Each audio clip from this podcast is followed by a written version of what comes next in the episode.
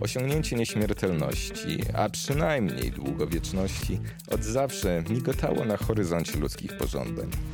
Wielu Prometeuszy próbowało wykraść ogień wieczności i połknąć go w całości. Żaden nie podołał, a część z zuchwalców ukontentowała się sławą, namiastką swych pragnień. Prezesem Polskiego Stowarzyszenia Transhumanistycznego Mateuszem Łukasiakiem rozmawiamy o osiąganiu długowieczności, o udoskonalaniu ludzkiego ciała i umysłu poprzez technologiczne nowostki, a także o historii ruchu transhumanistycznego. Spokojnie, cyborgi też są. To teraz pomaszmy trochę o elektrycznych owcach.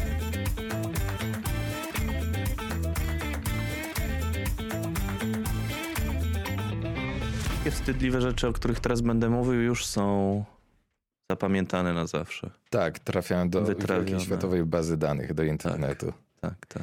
Ale tego arabskiego, ja tak zawsze myślę, jakiego widzę, że to jest jakaś taka bliskowschodnia, wiesz. Chociaż masz teraz brodę inaczej wygoloną, to jesteś trochę mniej taki symptomatyczny. Ciekawsze jest to, że gdy byliśmy w Indonezji, to wszyscy pytali Kamila, czy jest muzułmaninem, bo Kamil... Kurwa, zaskakujące? E, Raz, że wygląda trochę jak Czeczen rzeczywiście. E, Dwa, że imię Kamil to jest e, imię pochodzenia arabskiego. O! To znaczy kompletny. Ten, Naprawdę? jest kompletny. To jest imię słów czynny od czasownika być kompletnym. Wow, I to dokładnie miałem tak pojęcia. wypowiada Kamil. Okej. Tam jest, tam jest iloczas w języku arabskim w ogóle, więc masz długie samogłoski i krótkie Mhm. samogłoski. Em, ale domyślam się, że iloczasu w językach programowania nie ma. E, Może mnie z tego przekonania e, wybijesz, naprowadzisz na poprawną ścieżkę. Mateuszu. Program... Ach, przepraszam cię. E, ma... Nie, no już zaczynamy, ale jest na luzie, także bez, bez zadęcia, bo przecież jakże można traktować e, kogoś z zadęciem, zwłaszcza taką osobę, która się teleportowała, jak to transhumanista powinien zrobić, teleportowała się do naszego studia. Jasne, oczywiście. Mateusz Łukasiak, prezes e, Polskiego Stowarzyszenia Transhumanistycznego. Cześć, miło mi. Cześć Mateuszu. Dobrze. Zaczynamy od tego, czym jest transhumanizm, bo przecież e, wiele osób nie wie, z czym mamy do czynienia. Humanizm wiadomo, że dotyczy to pewnej ideologii, powiedzmy, skupienia e, uwagi naukowej, badawczej na człowieku jako takim. Natomiast czym jest transhumanizm? Zastanówmy się nad tym. Na pewno transhumanizm w wielu kwestiach pokrywa się z humanizmem. Na pewno bardzo dużo wyciąga z filozofii humanistycznej, ale wydaje mi się, że jest też kilka zasadniczych różnic. Humanizm jest bardzo antropocentryczny. Humanizm zakłada pewną wyjątkowość człowieka jako zwierzęcia. Wydaje mi się, że wśród transhumanistów wiele jest osób, które jednak skłaniają się ku tych deantropocentryzujących e, filozofiach czy Tak. nurtach. Transhumanizm jest czymś poza, e, czy to jest następny krok za humanizmem? Czy może nie, czy coś e, raczej pośredniego między humanizmem a posthumanizmem? Wydaje mi się, że ciężko jest, ciężko jest te dwa zbiory jakoś w bardzo jednoznaczny sposób połączyć, rozdzielić. Transhumanizm, e, zależnie od osoby, którą się zapyta, jest definiowany w, na różne sposoby i myślę, że o tym tutaj za chwilę właśnie będziemy rozmawiali. Ale na pewno takim podstawowym założeniem dla transhumanistów jest to, że nowe technologie powstają, wpływają na ludzi i następuje pewne sprzężenie zwrotne, gdzie człowiek tworzy technologię, technologie wpływają na człowieka, odmieniają go w jakiś sposób, przez co on też powstają inne mm, technologie. To sprzężenie zwrotne wydaje mi się jest tutaj dość kluczowe. Przy czym wydaje się, że przy transhumanizmie em, dużą rolę odgrywa cybernetyka, czy w ogóle em, informatyka, czyli tak naprawdę operowanie e, danymi już nie przedmiotami fizycznymi, bo rozwój zakłada właściwie to, że przy pomocy jakichś tworów, jakichś produktów możemy wytwarzać coraz bardziej złożone i bardziej em, przydatne i funkcjonalne twory. W większości definicji transhumanizmu zwraca się uwagę na wykorzystanie czterech gałęzi mm, technologii: biotechnologii, nanotechnologii, technologii informacyjnych i kognitywistyki. I użycie tych czterech technologii, przynajmniej w założeniu powinno nam pomóc w przezwyciężaniu ludzkich ograniczeń. Człowiek ma jakieś ograniczenia natury fizycznej, mm, takie jak na przykład długość życia. Każdy z nas prawdopodobnie chciałby żyć dłużej i w dobrym zdrowiu, i transhumaniści mają nadzieję, że dzięki zastosowaniu właśnie tym technologiom z tych czterech, między innymi grup, o których mówiliśmy, będziemy mogli to życie wydłużyć. No i żeby może jeszcze przybliżyć, o co tak naprawdę walczą transhumaniści, na, na co mają nadzieję, warto powiedzieć o takich y, trzech filarach. Zazwyczaj mówi się o trzech filarach transhumanizmu. To jest super długowieczność, super inteligencja i super dobrostan, well-being. Mm, I przy pomocy tych różnych technologii właśnie, o których przed chwilą mówiliśmy, czy z tych grup, możemy w każdym z tych aspektów poprawiać jakoś człowieka i jego stan. I uważamy co do zasady, jako transhumaniści, że jest to pożądane. Że poprawa możliwości człowieka jest po pierwsze możliwa, po drugie pożądana. Przy czym mm, zakładamy tutaj, że jedynym środowiskiem, w którym człowiek działa, funkcjonuje i z którym prowadzi interakcje, jest środowisko fizyczne tu i teraz, czyli nie zakładamy powiedzmy pewnego e, życia po życiu. E, tak naprawdę przygotowując się do naszej rozmowy, zauważyłem, że ten wątek longevity, czyli właśnie wydłużenie życia, czy powiedzmy wręcz dążenia do nieśmiertelności, jest traktowany przez wielu transhumanistów jako coś ewidentnego, jako ten główny cel. Wręcz niektórzy uważają, że starzenie się będzie uważane później za barbaryzm, tak? za jakiś przejaw barbarzyństwa, e, wręcz za coś e, równego masowym zbrodniom, czy coś wręcz nieetycznego. E, tak mówił między innymi Ben e, Goerzel, chyba tak się wypowiada jego nazwisko, e, twórca, między innymi twórca robota Sofii. Tak, tak. Mm. Wydaje mi się, że, że, że Twoja ocena jest bardzo rozsądna. Faktycznie dla większości transhumanistów ta długowieczność wydaje się być jednym z takich kluczowych tematów. Dla mnie nie ukrywam, również największość moich zainteresowań, wypowiedzi, wystąpień oscyluje wokół tematów właśnie długowieczności i wolności morfologicznej, która też jest konieczna najprawdopodobniej do zaistnienia tej długowieczności. Możliwość modyfikowania swojego ciała podług swoich oczekiwań. A czemu jest taka istotna? Każdy z nas rodząc się zaczyna, zaczyna e, starzeć się i zbliżać się nieuchronnie do rozwiązania. Więc co jest bardziej naglącego niż próba przedłużenia tego swojego funkcjonowania przy założeniu faktycznie, że i to życie fizyczne tutaj to jest jedyne, jakie jest nam dane. Ale wielu transhumanistów deklaruje się jako ateiści. Y, ciężko jest mi wypowiadać się tutaj za, za cały ruch. Wydaje mi się, że mając kontekst tego, jak ruch wygląda w Polsce, mamy pewną grupę teistów, mamy pełną grupę nawet konserwatystów. I wydaje mi się, że wbrew pozorom nie jest to aż tak bardzo wykluczające się, ponieważ to, że chcemy zmian, które uważamy za dobre i zgadzamy się co, co do tych zmian, niekoniecznie musi oznaczać, że zgadzamy się z tempem w jakim te zmiany powinny zachodzić. I być może tutaj konserwatyści jawią się po prostu jako ci bardziej zachowawczy właśnie. Tak, te, takie obstruenta. Tak. Mm. Aczkolwiek nie spotkałem się faktycznie z transhumanistami, którzy uważaliby, że wydłużenie życia w zdrowiu jest czymś niepożądanym. Nieśmiertelność jako pewien abstrakt już tak sam nie do końca jestem przekonany, czy człowiek powinien być nieśmiertelny, ale większość naukowców, którzy się poważnie zajmuje tym tematem, na przykład dr David Sinclair, jedna z najważniejszych osób w tej chwili, jeśli chodzi o kliniczne badania dotyczące długowieczności różnych organizmów,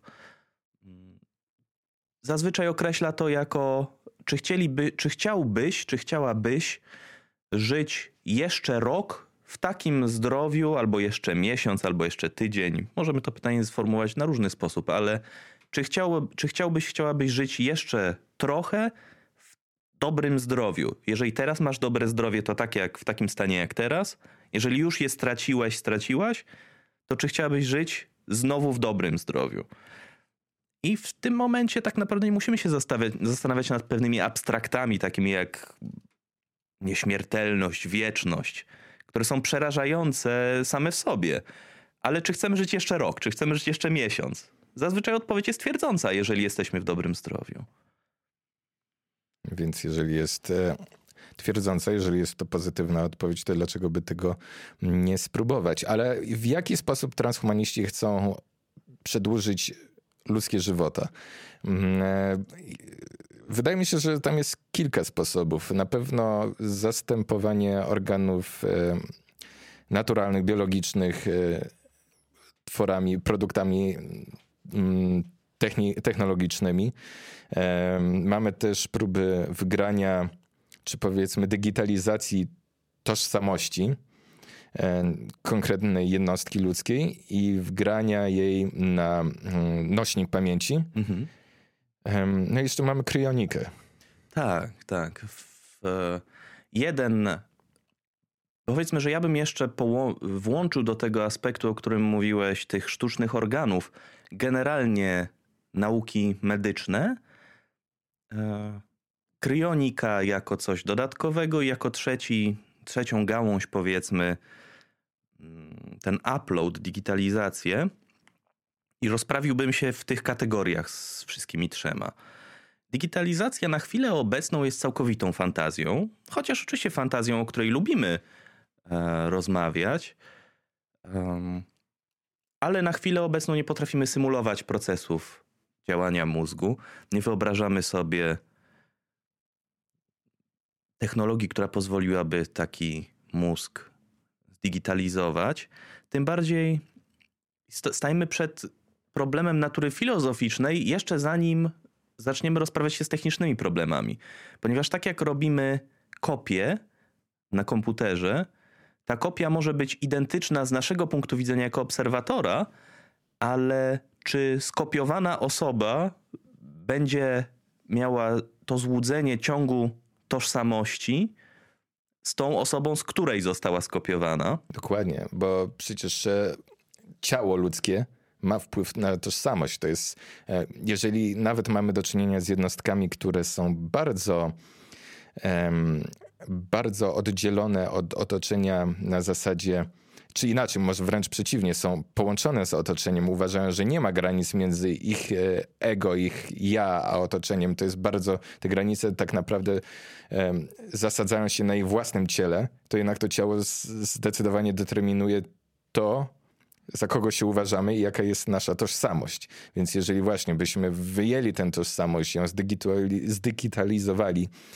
przerzucili na nośnik i później wgrali ją do innego ciała, czy powiedzmy właśnie na jakiś nośnik danych, to co by się stało z tą tożsamością, jeżeli nie ma tej takiej bardzo um, podstawowej um, podstawowego punktu odniesienia, jakim jest ciało. Ale rozpatrzmy jeszcze bardziej abstrakcyjną sytuację, która nastręcza jeszcze większe kłopoty, czyli e, digitalizujemy i równocześnie symulujemy jakąś osobę, i symulujemy jej całe uposażenie właśnie meatware, właśnie tego ciała, prawda? Ta osoba, czy ta zgrana tożsamość symulowana w czasie rzeczywistym ma poczucie, jakby się nic na przykład nie stało. Ale de facto osoba, z której jest skanowana, która siedzi pomieszczeniu, cały czas żyje. Mamy dwie osoby, jedną zdigitalizowaną, drugą fizyczną, prawda? Czyli ta osoba zdigitalizowana jest po prostu kopią. Więc upload w ten sposób rozumiany nie jest technologią przedłużania życia, bo ta osoba cielesna umrze, tak jak miała umrzeć, tak jak natura to postanowiła, w cudzysłowie, a funkcjonować będzie tylko idealna kopia. Czyli to jest duplikat właściwie. Tak mi się wydaje, tak ja rozumiem ten, e, ten problem i niestety e, oczywiście są pewne koncepcje, na przykład, żeby e, nie tyle digitalizować, co właśnie, tak jak wspomniałeś chwilę wcześniej, wymieniać mózg fragment po fragmencie. Prawda? Tutaj wpadamy w coś, co się nazywa w filozofii. Mm, nie wiem, czy paradoksem, kasusem statku Tezeusza w każdym razie. Statku, który kiedy wyrusz, kiedy rozpoczynał podróż był jakiś i był stopniowo fragment po fragmencie wymieniany, kiedy dotarł do kresu swojej podróży już jest całkiem innym statkiem. Czy to jest cały czas ten sam statek, chociaż zmiany następowały w nim fragment po fragmencie rozłożone na pewien okres czasu. Analogicznie właśnie, czy mózg wymieniany fragment po fragmencie w taki już y, całkowicie mm, abstrakcyjny sposób wymiany neuron po neuronie, ostatecznie czy jest na, wy, na wyjściu, na wyniku tym samym mózgiem, czy jest ciągłość jakaś tej tożsamości zachowana? To jest bardzo ciekawe. Tutaj może w sukurs przyjść teologia i systemy wartości tak naprawdę, a może jeszcze inaczej, e, pewne systemy ideologiczne, takie jak powiedzmy buddyzm, bo buddyzm zakłada, że ego jest e, konstruktem i że umysł jest, istnieje wszechumysł, który jest dostępny dla każdej um, odczuwającej istoty. E, więc jeżeli by tak było, to nie miałoby znaczenia e, to, czy wymieniamy poszczególne elementy mózgu jako organu, bo ostatecznie to jest tylko narzędzie, przez które manifestuje się ten wspólny umysł. Więc e, mogłoby to taki, czy powiedzmy ten paradoks statku Tezeusza i przeprowadzenie eksperymentu, nazwijmy to eksperymentem Tezeusza na mózgu, mogłoby um, udowodnić fikcyjność, czy to, że tożsamość jest konstruktem. Mhm. Bo, e, bo tak, tak, tak, właściwie tak. Ale w, z mojego punktu widzenia, ja, ja nie ukrywam, jestem scjentystą. A i wydaje mi się, że większość transhumanistów jednak ciąży w tym kierunku takiego bardzo naukowego poznania i opisania świata. Więc jeżeli już zaczynamy myśleć o wierze, to wiary dają różne nadzieje i rozwiązania, jeśli chodzi o życie długie, wieczne po śmierci. I prawdę mówiąc, nie, nie zastanawiałem się nigdy nad połączeniem tych dwóch koncepcji. Bo co nauka mówi na temat świadomości w tym kontekście? Bo przecież um, świadomość i tożsamość są ze sobą sprzężone i jakoś są wytwarzane, ale one są wytwarzane często w opozycji do świata zewnętrznego, e, też na płaszczyźnie moralnej, wybory moralne też tworzą naszą tożsamość, nasze instynkty budują naszą tożsamość i tak dalej, i tak dalej. Natomiast znowu, jak się tutaj ma ten koncept wymieniania e, części mózgu, czy wymieniania w ogóle części organów ludzkich na e, samą kwestię tożsamości? Jak to by wpływało? Czy masz jakiś, jakiś pomysł na to, jak odpowiedzieć na to pytanie? Wiesz co? Zastanówmy się nad tym przede wszystkim, czym jest świadomość. Bo i czy my mamy ciągłość świadomości. Mamy na pewno pewne złudzenie ciągłości świadomości, ale pamiętajmy, że każdy z nas standardowo, powiedzmy raz na 24 godziny, na kilka godzin wyłącza swoją świadomość, potem budzi się z mniej lub bardziej świadomością czy pamięcią tego, co się działo poprzedniego dnia. Ale co się działo tydzień temu, dwa tygodnie, miesiąc, rok? Co się działo 10 lat wcześniej albo dwie dekady? A wydaje mi się, że nasza świadomość jako taka jest też pewnym złudzeniem. I nie powinniśmy jej być może aż tak bardzo fetyszyzować. Hmm. To może nie jest odpowiedź bezpośrednio na Twoje pytanie, ale też wydaje mi się ciekawa refleksja, którą każdy, każdy we własnym zakresie może sobie rozsądzić. Co on myśli o, o swojej świadomości i o tym, jak widzi. Hmm, jak widzi w ogóle ciągłość. Mhm. Ale ciągłość, ciągłość tak naprawdę może być zapewniona przez opowieść, przez narra... narrację narrac... narracja... mhm. E, narracjonowanie e, swoich tak. doznań. I wydaje się, że e, w ogóle to jest ciekawa sprawa. Ostatnio czytałem bardzo dobrą książkę, polecam, polecam bardzo słuchaczom mm, po piśmie Jacka Dukaja. Jest to zbiór, zbiór esejów e, dotyczących wchodzenia człowieka w kulturę postpiśmienną, gdzie Dukaj zwraca uwagę na to, że pewna autorefleksja i introspekcja nastąpiła u człowieka dopiero tak naprawdę w momencie powstania kultury kultury pisma, pewnej kultury budowania wewnętrznej narracji na temat tego, co się dzieje wokół nas, jakie są nasze wewnętrzne przeżycia i tak dalej. Ale czy to nie jest sprzężone z przechowywaniem informacji, danych po prostu? Bo mając pismo, człowiek mógł zachować więcej danych poprzez zapisywanie ich. Pierwotnie, pierwotnym, pierwotnym użyciem pisma, tak jak przez starożytnym Sumerze, to były pisma niepełne, E, a więc takie, które operowały na przykład tylko liczbami i określonymi znakami. Nie dało się całego języka mówionego zapisać. O tym Skolto w ciekawy sposób z kolei rozpatruje czy opisuje Harari mm, w swoim Sapiens. Mm, od zwierząt do bogów. Zgubiłem train of thought. E, mówiliśmy, mówiliśmy o e, zapisywaniu, hmm. e, o piśmie, tak. o, o tym, że Dukaj powiedział, że pismo pozwoliło człowiekowi na introspekcję, ponieważ zapewne dlatego, że mógł się odnieść do tego, co kiedyś pomyślał, co sobie uświadomił, bo mógł to zeternalizować, tak, no może nie zeternalizować, ale zapisać jakoś przechować i mógł się do tego odnieść. Ale jest to taka ciekawostka, bo przypisuje się Sokratesowi stwierdzenie, że wynalezienie pisma, czy powiedzmy fakt, może nie wynalezienie pisma, ale raczej rozpowszechnienie się i e, mm, zdolności pisarskich, fakt, że coraz więcej ludzi zapisywało cokolwiek by chciało, mhm. E, mogło się e, przyczynić do tego, że przestaliby myśleć. Sokrates rzekomo uważał, że rozwinięcie pisma i umiejętności piśmienniczych spowoduje upadek cywilizacji, bo ludzie przestaną używać umysłu do zapamiętywania i będą zbytnio polegać na zewnętrznych nośnikach danych. I prawdopodobnie w pewnym zakresie miał rację, ponieważ razem ze wzrostem znaczenia pisma spadało znaczenie właśnie takich bez, nie mam lepszego określenia, bardów, tych osób, które zapamiętywały historię i które ją potem opowiadały, spadało zarówno znaczenie takich osób, jak i e... archiwistów oratury. O, e... świata oralnego, tak. Tak. E...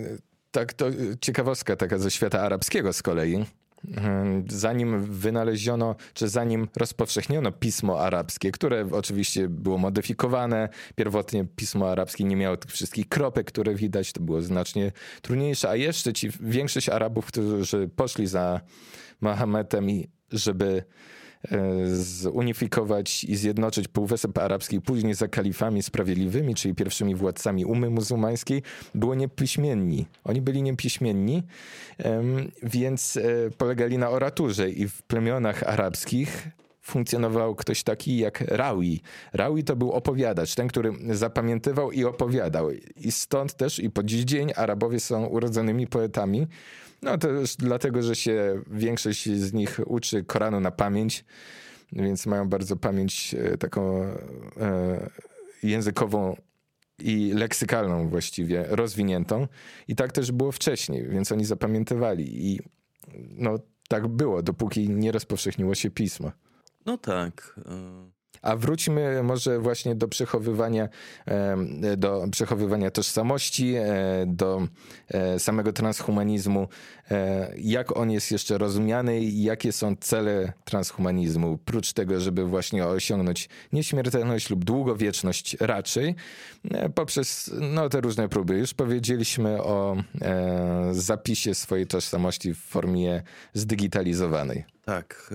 Drugą powiedzmy odnogą tego, o czym mówiliśmy, jest e, krionika, a więc zamrażanie, mówiąc kolokwialnie, ludzkiego ciała.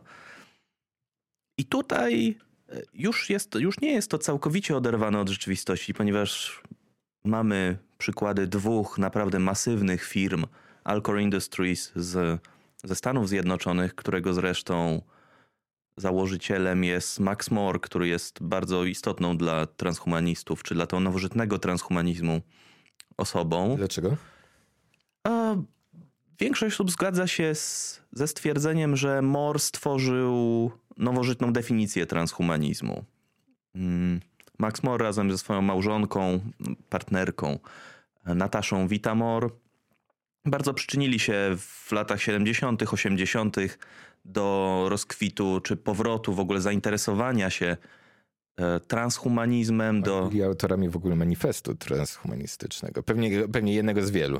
E, tak, nawet my w Polsce mamy swój, swój prywatny taki trochę dekalog e, transhumanistyczny, który miał w pewien sposób pokazać osobom, które chcą z nami współpracować, jakie są bazowe założenia nasze jako polskich transhumanistów, bo chcieliśmy na przykład uniknąć pewnej takiej mitologizacji transhumanizmu. Nie chcieliśmy, żeby chcieliśmy, żeby jednak w naszym środowisku, żeby współpracowały z nami osoby jednak o tym scjentystycznym poglądzie, a przynajmniej takie, które są w stanie myśleć o świecie w ten sposób. Mm, czyli to nie miałoby być myślenie magiczne, tylko rzeczywiście faktyczny wkład w osiąganie upatrzonych celów. Tak, po prostu uciekanie od szeroko pojętego New Age'u, bo w tym transhumanizmie w Stanach Zjednoczonych jednak da się zauważyć, oczywiście nie, nie chciałbym tutaj deprecjonować. Tra czy traktować w ogóle tego ruchu w Stanach Zjednoczonych jako monolitu. On jest tak samo zróżnicowany prawdopodobnie jak u nas. Tylko, że te osoby, które są na świeczniku, czasami zapuszczają się bardzo głęboko właśnie w takie metafizyczne regiony, z którymi niekoniecznie my, jako osoby, które zakładały stowarzyszenie, się zgadzamy. E, ale tak, krionika. Tak, krionika. Na chwilę obecną sytuacja wygląda tak, że jesteśmy w stanie w dość skuteczny sposób zamrozić organizm. Mm, dzięki metodzie, zdaje się, że nazywamy ją witryfikacją, to jest metoda zakładająca wymianę wody w całym organizmie, w jego komórkach na pewien płyn witryfikujący, który nie rozszerza się tak jak woda przy zamrożeniu. Bo generalnie nie możemy zamrozić organizmu, a potem go odmrozić, ponieważ woda w naszych komórkach po prostu się rozszerza i uszkadza komórki w sposób fizyczny. Jeżeli moglibyśmy właśnie przepompować całą wodę z organizmu i zamienić ją na płyn, który nie rozszerzy się w trakcie zamrażania, to moglibyśmy obniżyć, właśnie zamrozić takie ciało de facto, nie uszkadzając go. I w tej chwili coś takiego robi się właśnie w Alcor Industries, czy w analogu mm, rosyjskim tej firmy, której niestety nazwy w tej chwili nie pamiętam. A, tylko, że problem, problemem jest to, że nie bardzo potrafimy na razie przywrócić do funkcjonowania taki zamrożony organizm. A biorąc... Kriorus. Kriorus. No właśnie. E... Obie firmy oferują, jeśli mnie pamięć nie myli, zarówno zamrożenie całego ciała, jak również zamrożenie tylko głowy, bo cały czas mm, wydaje nam się, że te najważniejsze, najistotniejsze dla zachowania naszej tożsamości informacje są zapisane właśnie w mózgu.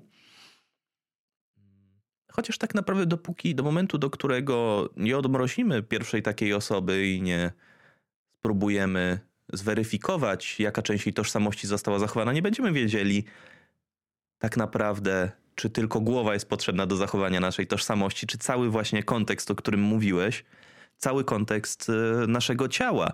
Przecież nasze ciało jest wypełnione hormonami, jest wypełnione różnymi czynnikami, które wchodzą w sprzężenia zwrotne z mózgiem, z jego pracą, modyfikują jego funkcjonowanie. Ba jest też nośnikiem wspomnień, czy powiedzmy aktywatorów wspomnień. Bo załóżmy, że ktoś ma jakąś bliznę, że ktoś ma bardziej rozbudowaną klatkę piersiową, która powiedzmy była powodem nadania mu takiego przyzwiska, a nie innego w szkole i tak dalej, i tak dalej. Tak, no bo można by się spierać, czy wspomnienie o tych rzeczach zapisane w mózgu już wystarczy, żeby zachować tę tożsamość, czy potrzebujemy faktycznie jakiejś fizycznej manifestacji, aby ta tożsamość była zachowana. Ale tak, no ciało niewątpliwie wchodzi w interakcję. Jesteśmy w, cia w ciele, mamy władzę nad ciałem, ale z drugiej strony ciało też ma władzę nad nami. Mhm. E, I to nie w sensie metafizycznym jakimś, tylko bardzo bezpośrednim. Mm, hormony produkowane w naszych nadnerczach e, wpływają na funkcjonowanie naszego mózgu, włączają nam walcz lub uciekaj, zawężają nasze myślenie po to, żebyśmy jako organizm mogli przetrwać, a więc mają w pewien sposób władzę nad naszym mózgiem. Jesteśmy zautomatyzowani biologicznie. Jesteśmy automatami biologicznymi tak naprawdę. E, oczywiście no, są tutaj bardziej lub mniej redukcjonistyczne refleksje na ten temat. Ja prywatnie akurat jestem, jestem redukcjonistą. Uważam, że jesteśmy wypadkową tych procesów biochemicznych, które się dzieją w naszych organizmach, a świadomość jest pewnym, e, pewnym złudzeniem, po pierwsze, bo tak jak mówiliśmy o pewnej ciągłości świadomości, po drugie, jest też pewnym konstruktem, na co z kolei zwraca uwagę Dukaj, że osoby, które nie wychowały się w kulturze pisma, nie mają pewnej narracji na temat tego, mm, nie mają narracji na temat y, swojej wyjątkowości w jakiś sposób. Aha, czyli nie traktują, czyli są mniej świadome de facto, albo powiedzmy... Tak pewnie można by to interpretować. To bardzo ciekawe, bo to jeżeli pomyślimy o, o tym, jak podchodzono do świata fizycznego i bytowania na Ziemi w średniowieczu, kiedy większość osób była niepiśmienna. Ale była wychowana już w kulturze piśmiennej. Była już wychowana wiesz, w kulturze. Chcę powiedzieć? Chcę powiedzieć, że w średniowieczu e, wartość życia była znacznie niższa i to nie dlatego, że że traktowano ludzi jak e, produkty z taśmy, czy powiedzmy jak e, serwitory, które jakoś w tym kapitalistycznym świecie pracują. To jest nasze spojrzenie może wieku XX, może nawet XXI, takie dosyć zgorzkniałe. Ale traktowano życie mniej wartościowo, bo było życie po życiu i e, przyjmowanie bólu. Ból istniał, jakieś cierpienie istniało, ale ono było interpretowane jako coś przejściowego, bo jeszcze coś było dalej. E, więc takie, taka dysocjacja wobec swojego cierpienia i tego, e, e, tego pływania w, tej, w, w tym świecie fizycznym może była jakoś związana z faktem, że większość osób była niepiśmiennych w średniowieczu. Czy widzisz Być tutaj może. jakąś korelację? Być może. No nie, nie jestem osobą wykształconą w, w, tym kierunku, ani nie mam tak dużej wiedzy, żeby móc jakieś tutaj ekstrapolować jakieś swoje teorie na ten temat. Ale jest to, jest to na pewno intrygujące, e, to, co stwierdziłeś, bo e, tak, tak, jeżeli rzeczywiście mamy umiejętność pisania... I w myślenia w sposób, bo pisanie skutkuje myśleniem linearnym. A, a linearność jest. Linearność daje nam ciągi przyczynowo-skutkowe. Mm, tutaj ciekawe różnice widać pomiędzy językami mm, opartych, opartymi na ideogramach, jak na przykład chiński, a językami europejskimi. To samo zdanie to jest przykład, który właśnie Dukaj rozpatruje albo w popiśmie, albo w innej swojej książce w posłowiu do Imperium Chmur Mm. gdzie rozpatruje to samo zdanie. Mężczyzna jechał na rowerze i potrącił pijanego człowieka, który się przewrócił. To zdanie w języku polskim czy w językach europejskich ma jednoznaczny podmiot mężczyzna, który wykonywał jakąś czynność i poskutkowało to inną czynnością. Języki E, azjatyckie, na przykład chiński, operują. To samo zdanie, jakby przetłumaczone literalnie, wyglądałoby tak, że jest mężczyzna, rower, ruch, drugi mężczyzna, mm, alkohol, upadek. Czy nie ma tak jednoznacznie, nie ma tak jednoznacznie zarysowanych ciągów przyczynowo-skutkowych? Tak. Mm. I wydaje się, że to jakby jak w sprzężeniu zwrotnym to w jaki sposób piszemy, mówimy, jak posługujemy się językiem, wpływa na to, jak myślimy o świecie, jak go interpretujemy. Czy interpretujemy go jako trochę bierny obserwator?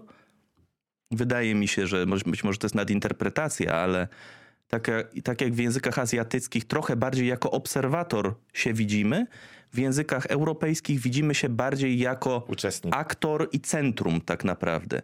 My w interakcji ze światem. Tam jest człowiek i świat wokół niego.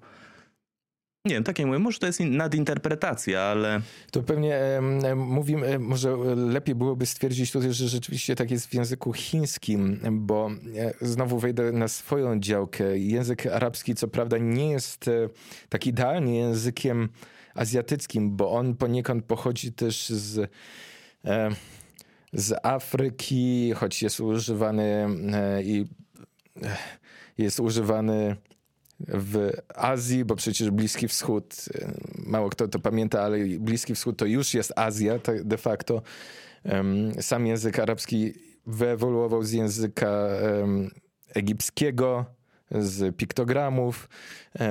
No to jest bardzo złożony temat, ale, ale tak, e, to jest niezwykle interesujące, że może być inne postrzeganie udziału i zjawisk, że rzeczywiście e, w przypadku chińskiego, tak jak powiedziałeś, zdaje się, że sami jesteśmy uczestnikami jakiegoś zdarzenia, ale nie jesteśmy, nie ma akcentu położonego na naszą sprawczość, że de facto my się dziejemy razem z życiem, że my jesteśmy przyjawem życia i to jest bardzo ciekawe, ciekawy koncept i bardzo mi bliski również e, po lekturze e, na- tekstów buddyjskich, e, buddyzmu Chan, e, a także propagatorów e, pewnych, pewnych e, e, syntez e, religijno-ideologicznych wschodniej i zachodniej, e, takich jak Eckhart Tolle, który też e, podkreśla istnienie ego, ale i tego, że my jesteśmy jako ludzie, ka-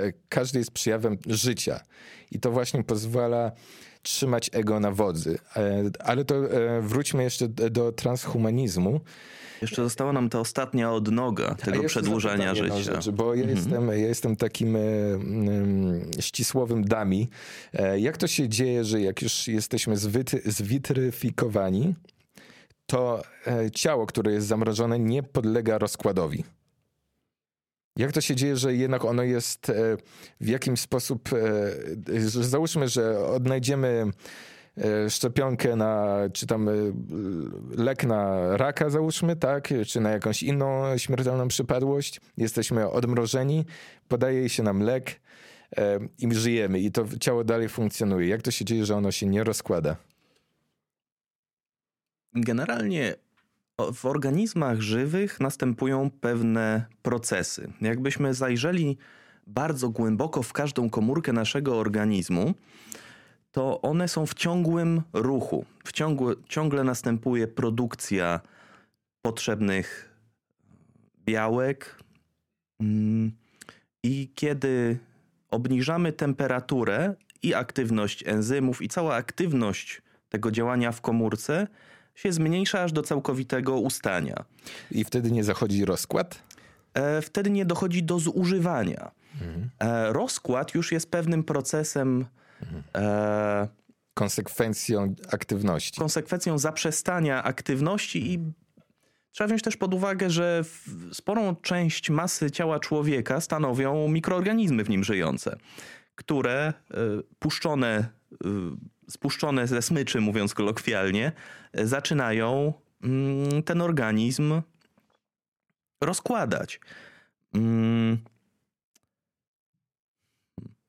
Ale to sam koncept jest stary jak, jak świat, bo e, to jest bardzo e, oczywista asocjacja, ale jak tak myślę o kryjonice, to przecież już starożytni Egipcjanie próbowali zrobić to samo, ale w inny sposób.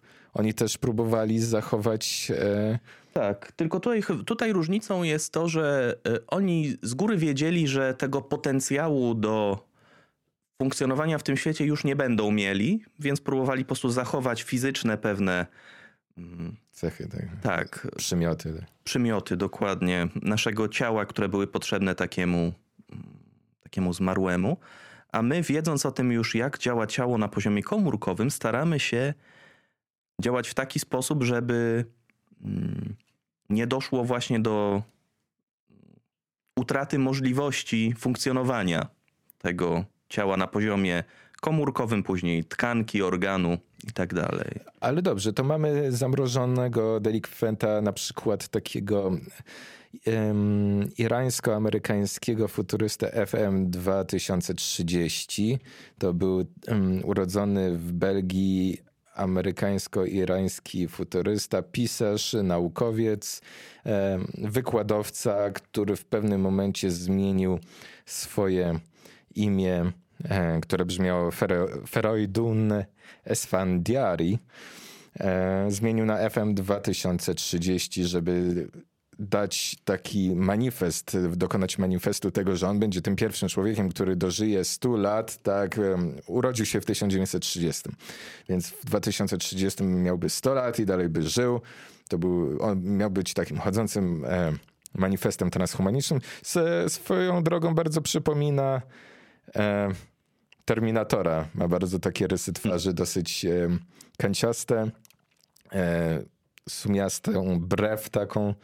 E, dosyć przystojny mężczyzna e, ze swoją drogą. E, ale, no ale jednak nie chciał ryzykować i poddał się witryfikacji. I jego znała ze swoją drogą Natasza Mur. Mhm. Więc. Powiem szczerze, nie, nie, nie wiedziałem o, o tym, w jaki sposób zakończyła się tutaj przygoda FM 200, 2030. A właśnie, czy się zakończyła? Bo teraz zakładamy, że stwierdzamy, że jednego odmrażamy teraz, czy dewitryfikujemy. Czy on żyje? Czy on może żyć dalej? Prawnie na pewno jest rozpatrywana jako osoba martwa, ponieważ osoby żywej nie można prawnie poddać procesowi witryfikacji, ponieważ byłoby to morderstwo. Mhm.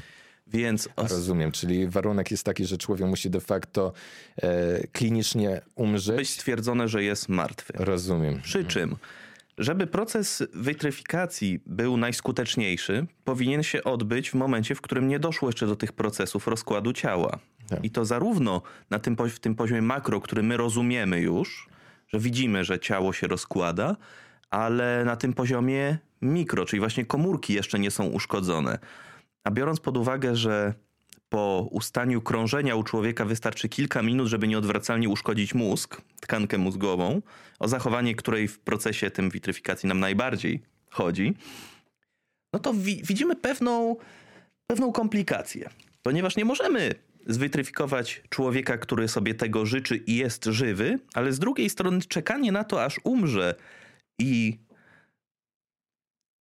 Najlepiej było, Trafienie. Żeby, żeby umarł na miejscu. Dokładnie. No, umarł na miejscu, gdzie natychmiast zacznie się poddawać go tym procesom witryfikacji i wtedy mamy największą szansę na to, że nie dojdzie do uszkodzeń. Przy czym mm, nie udało się dotychczas człowieka najpierw zwitryfikować, a potem mm, przywrócić go do funkcjonowania, żeby sprawdzić, czy się sam proces udał. Więc e, nie wiemy jeszcze tak naprawdę, czy, e, czy to wystarczy. A ty byś się zwitryfikował? Nie, zdecydowanie nie. Pry, pry, prywatnie nie. Prywatnie e, być może gdybym nie miał absolutnie innej szansy, mm, nie wiedziałbym, że umrę w ciągu dnia, tygodnia, miesiąca, to być może rozpatrywałbym to ponownie, no ale na chwilę obecną wydaje mi się jednak, że że jest to takie już chwytanie się brzytwy. Walt Disney też się poddał jakiemuś zabiegowi kryogenicznemu. Nie wiem, czy to była wetryfikacja. Czy są inne tego typu zabiegi niż e, wetryfikacja, inne sposoby? Wydaje mi się, że pierwotnie e, na pewno są różnego rodzaju płyny witryfikujące, bo to generalnie jest zbiorcza nazwa dla koncepcji tego, żeby zamienić płyny w naszym organizmie na coś, co właśnie nie rozsadzi tych komórek po zamrożeniu. Hmm. Nie wiem, czy, czy dochodzi, czy, czy stosuje się kryonikę przy użyciu innych technologii, prawda? O, muszę tutaj e, zweryfikować i e, poprawić się. Walt Disney zmarł wskutek zatrzymania akcji serca. Został pochowany po kremacji na cmentarzu w Glendale w Kalifornii, wbrew legendzie miejskiej twierdzącej, że jego ciało zostało zamrożone, a funkcje życiowe mają zostać przywrócone po 100 latach, czyli w 2066 roku. A może po prostu on chciał, żebyśmy tak myśleli? A może tak. Może to miał być scenariusz kolejnej bajki Disneya, w której no zostaje przebudzony. Tak, dokładnie. To Trochę piękna księżniczka. Tak, albo książę wampirów. E, w każdym razie e, mamy jeszcze trzecią drogę, tą, która moim zdaniem zasługuje na najwięcej zainteresowania, czyli tę drogę medyczną przedłużania życia. Mamy tutaj oczywiście sztuczne organy, na przykład bardzo e, tutaj namawiam do zainteresowania się działalnością Fundacji Badań i Rozwoju Nauki z Warszawy, mm, docenta Wszoły, która zajmuje się biodrukiem trzustki 3D. I są w tej chwili w trakcie badań przedklinicznych i wygląda na to, że jeżeli wszystko będzie się składa, składało zgodnie z ich oczekiwaniami, to być może za x lat w Polsce będziemy mogli z własnych komórek macierzystych wyhodować sobie nową trzustkę i ją przeszczepić. Mm, w wypadku, gdyby nasza pierwotna, naturalna z jakiegoś powodu była uszkodzona. Czyli to jest jakieś remedium na raka trzustki? Na przykład, ale nie tylko trzustki. E, tak jak w trakcie mojej rozmowy z e, docentem Show miałem okazję zapytać, czy on uważa, że ta technologia znajdzie też zastosowanie w hodowli innych organów. Powiedział, że jego zdaniem raczej tak. Więc te szlaki, które w tej chwili oni przecierają, jeśli chodzi o biodruk, e, produkcję biotuszy, którymi właśnie da się drukować 3D takie organy, prawdopodobnie znajdą też zastosowanie w produkcji innych organów. Być może nie będziemy musieli polegać na organach mechanicznych czy elektronicznych, ale będziemy mogli produkować zamienniki biologiczne z naszych własnych komórek, które nie, nie powodują odrzucenia. Osoby po takich przeszczepach nie musiałyby brać leków immunosupresyjnych. Więc po pierwsze, jest potencjał do tego, żeby hodować organy mm, biologiczne.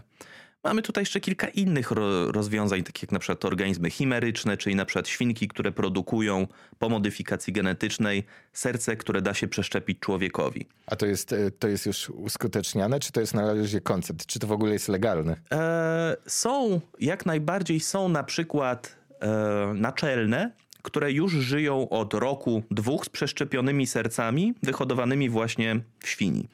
Nie robi się tych badań na chwilę obecną na ludziach, ponieważ uważamy to za nieetyczne, ale na innych naczelnych już te badania pokazano, że, że technologia jest możliwa i że jest skuteczna. I naczelne żyją tak samo długo, jakby żyły ze swoimi domyślnymi organami?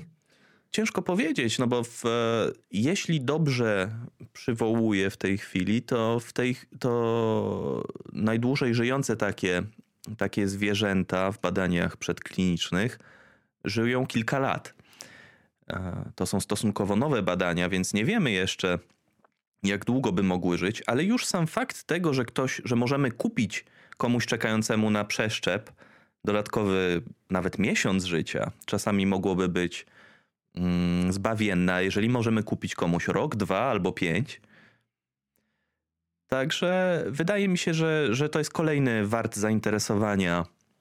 Mm, kolejny wart zainteresowania aspekt, aspekt transhumanizmu. Tak? Ale to jest um, poniekąd związane z tym długowieczno z długowiecznością, z medycyną, ale są też aspekty, owszem, z pogranicza medycyny związane z um, protezami.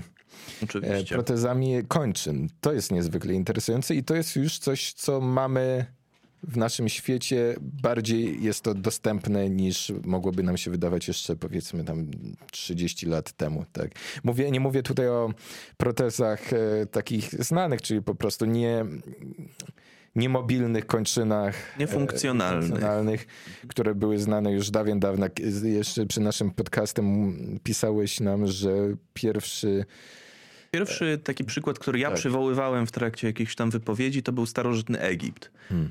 Więc e, i to była proteza e, palucha u stopy, która była częściowo funkcjonalna, ponieważ była w taki sposób zbudowana, że umożliwiała wygodne chodzenie, a z drugiej strony była estetyczna, ponieważ e, była po prostu pięknie zaprojektowana.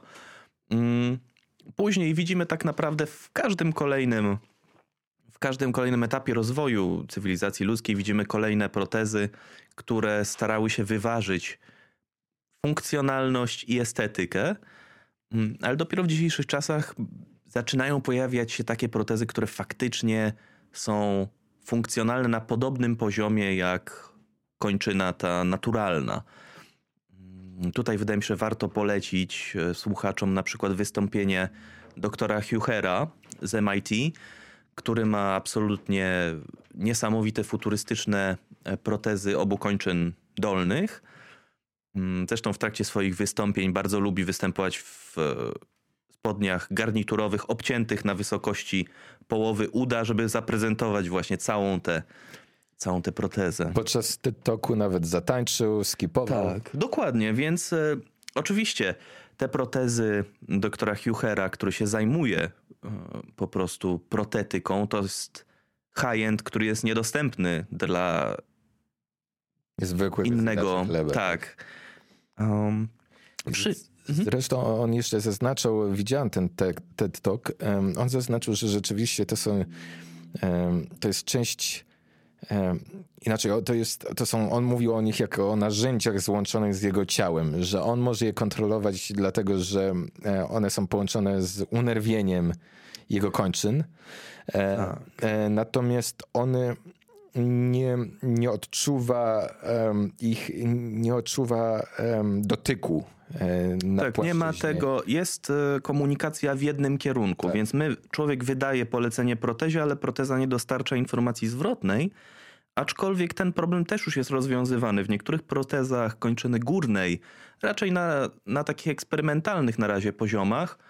E, testowane są czujniki, które przesyłają z powrotem informacje na przykład o fakturze, której dotykamy lub o temperaturze, pozwalając czuć troszeczkę bardziej tę protezę. E, popraw mnie, jeśli się mylę, ale e, pierwszy taki eksperyment, który pozwolił na przesył E, impulsów odpowiedzialnych za e, zmysł czucia z protezy do mózgu człowieka to był eksperyment Kevina Warwicka, e, który miał wgrany czy w jakoś wszczepiony implant bodajże w swój nadgarstek i jego żona miała też wszczepiony implant w swoje ciało, w wyniku czego e, doznania sensoryczne z jej ręki były przesyłane do jego mózgu i on je odczuwał.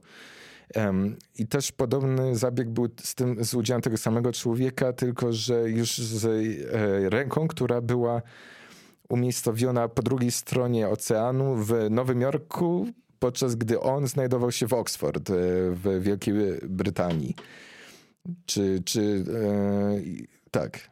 Powiem szczerze, e, nie, nie miałem okazji czytać o, o tych eksperymentach Warwicka, mm, ale na pewno możemy sobie wyobrazić w przyszłości mniej lub bardziej dalekiej właśnie kończyny, które, czy kończyny w ogóle protezy, które mają już dwukierunkową komunikację. Po prostu takie, które zastępują nasz naturalny organ, ale na to E, Her często zwraca na to uwagę, że jego kończyny czy jego refleksja na temat protetyki to nie jest tylko dogonić naturę, ale właśnie bardzo transhumanistyczna refleksja, że możemy ją przegonić. Możemy.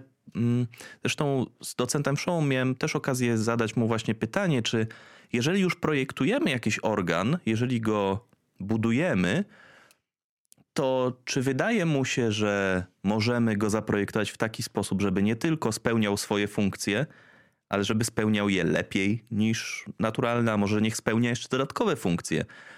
I też e, uzyskałem potwierdzenie takiej, e, takiej nadziei, czy przynajmniej e, zgodziliśmy się w tym zakresie, że być może coś takiego będzie możliwe. A jeżeli i Her utracił swoje kończyny w okresie młodości, jako dziecko, wspinając się, mm, czy praktykując wspinaczkę wysokogórską, która była zawsze jego pasją. W związku z odmrożeniami e, stracił swoje kończyny w trakcie właśnie jednej ze swoich wspinaczek. E, i nie zaprzestał wspinania się. W warsztacie jeszcze jako dziecko właśnie budował kończyny, które, jak sam mówił, były skuteczniejsze we wspinaniu się niż jego naturalne kończyny, które stracił. I oczywiście w wykonywaniu czynności codziennych nie mógł sobie zapewnić odpowiednio skutecznych kończyn, takich, które nawet dogonią go, dogonią te możliwości, które miał ze swoimi naturalnymi, ale w zakresie tych czynności, której miał się ochotę poddawać, a więc, a więc wspinaniu się, potrafił sobie sam zrobić kończyny, które będą dużo skuteczniejsze. I ta refleksja została mu do dzisiaj w pamięci. I zwraca uwagę na to, że właśnie powinniśmy, czy powinniśmy, możemy, mamy potencjał do produkowania zamienników, które nie tylko właśnie dogonią, ale i przegonią naturę. Analogiczna sytuacja na przykład z, mm, z biegaczem a, Pastoriusem, Pistoriusem, mm, Oskarem, jeśli dobrze pamiętam, a, który nie został dopuszczony do konkurowania ze swoimi zdrowymi mm, ze zdrowymi współzawodnikami. Pistorius stracił obie kończyny właśnie dolne i potem poruszał się przy pomocy, czy poruszał się na protezach. Nie został dopuszczony nie dlatego, że nie był w stanie konkurować ze swoimi współza ze współzawodnikami, ale dlatego, że jego protezy, jak oceniono, dawały mu nieuczciwą przewagę nad nimi.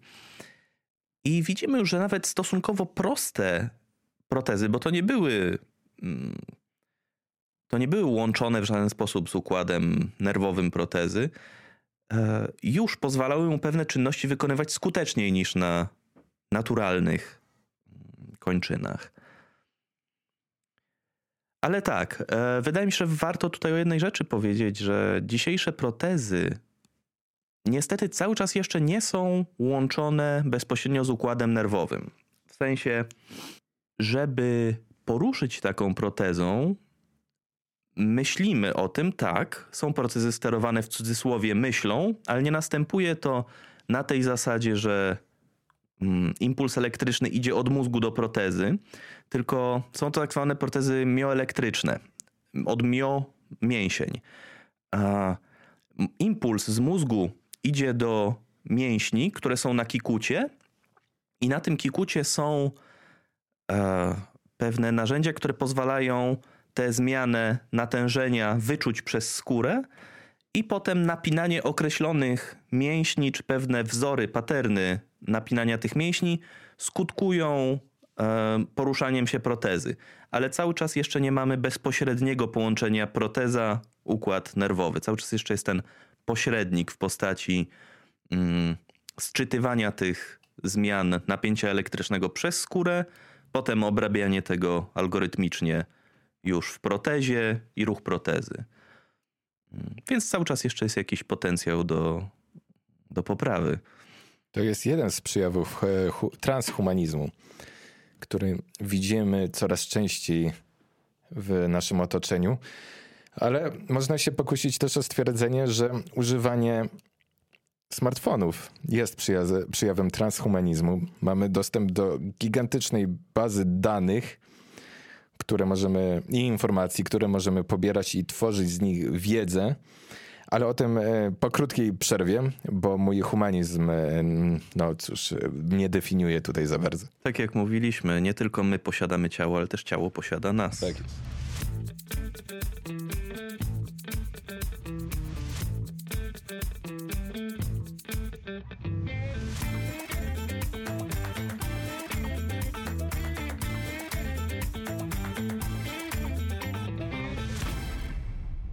jest. czy jak ja wyciągam swojego Xiaomi, to jestem inwigilowany przez chiński wywiad. A, przepraszam, czy ja jestem... E, Transhumanistą. tak, staję się transhumanistą. E, wydaje mi się, że to jest pokłosie, czy te, tego, o czym na samym początku mówiliśmy, tego jak technologia wpływa na nas bo nie tylko my kreujemy technologię, ale też technologia poprzez dawanie nam możliwości modyfikuje to, w jaki sposób myślimy o rzeczywistości. Na przykład bardzo, w bardzo taki znaczący sposób zmienił wynalazek kolei w XIX wieku. myślenie o odległości i o czasie, ponieważ te podróże, które kiedyś były niemal nie do zaaranżowania, nagle stały się bardzo, bardzo łatwe po prostu, bardzo dostępne. Analogicznie wynalazek y, telefonu sprawił, że sprawił, że mm, osoba, która znajduje się w zupełnie innym miejscu, nagle możemy z nią mieć e, kontakt i złudzenie interakcji mm, twarzą w twarz. Jest to, jakieś, jest to jakieś preludium do e, telekinezy.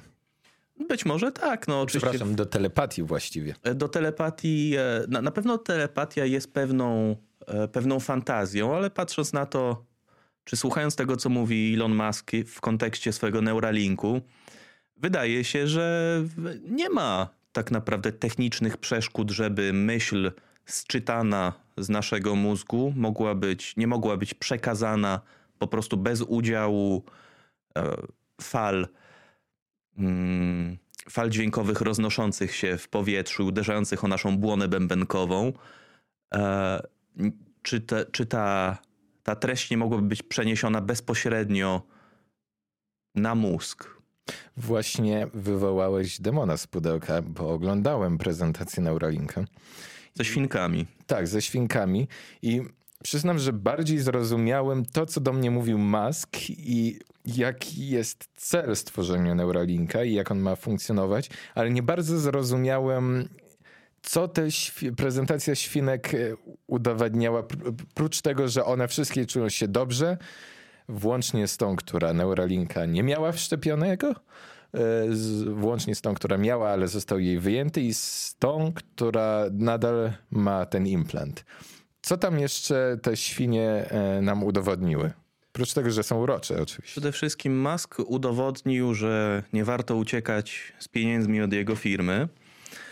A, więc to było po prostu próba przekonania inwestorów, którzy też nie do końca rozumieją, co tam się dzieje, że warto cały czas w tę firmę ładować. Miałem wrażenie, że rzeczywiście temu to służyło, że to była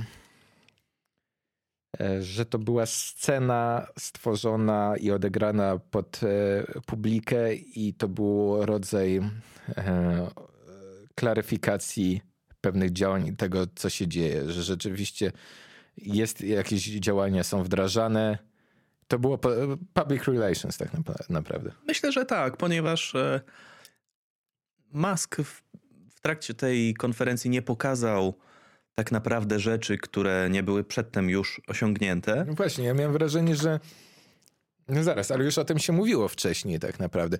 Pewną, tak. pe, pewną taką e, momentem wow dla mnie było samo um, przedstawienie, jak Neuralink e, jest obrazowany poprzez ten wykres, jak ryjek e, świnki dotyka różnych obiektów -hmm. i że rzeczywiście jest to, może być to jakieś zobrazowane, znaczy, dźwiękowe czy, czy graficznie, ale to też nie było takie rewelacyjne. Ja, ja mam wrażenie, że, że też i odpowiedzi tego jego zespołu były bardzo ogólnikowe i czasami odpowiedzi na zadania, zadane pytania nie były żadnymi odpowiedziami de facto. Wydaje mi się... stało? Powiedz mi, co, co, co oprócz public relations tam zaszło, bo ja tego nie zrozumiałem. Pokazano przede wszystkim to, że taki implant da się zamontować bezstratnie, bez uszkodzenia mózgu. Da się go usunąć bez uszkodzenia mózgu. Da się go ładować bezprze, bezprzewodowo, bez uszkodzenia okolicznych tkanek. I, czyli generalnie zapewniono, zapewniono mm, że taki implant jest bezpieczny. Żeby jakąś technologię medyczną wprowadzić na rynek, trzeba wykazać, że po pierwsze jest bezpieczna, po drugie, że jest skuteczna, a potem już wchodzą wszystkie inne czynniki, na przykład ekonomiczne. Mm, ale wydaje mi się, że to, co jest ważne, to jest to, że Maskowi udało się pokazać, że technologia jest bezpieczna i że działa. A troszeczkę za dużo, wydaje mi się, po prostu oczekiwania były zbyt duże. Ludziom się wydawało, że jak Musk zajął się tematem 2 czy 3 lata temu, to nagle takie jak. No, SpaceX też jeszcze nie lata na Marsa. Oni na razie stopniowo, krok po kroku, e, Tesla pierwsza też nie była jeszcze tym, czym fantazje by nam chciały, e, czy, czym, o czym fantazjowaliśmy. O czym fantazjowaliśmy, dokładnie.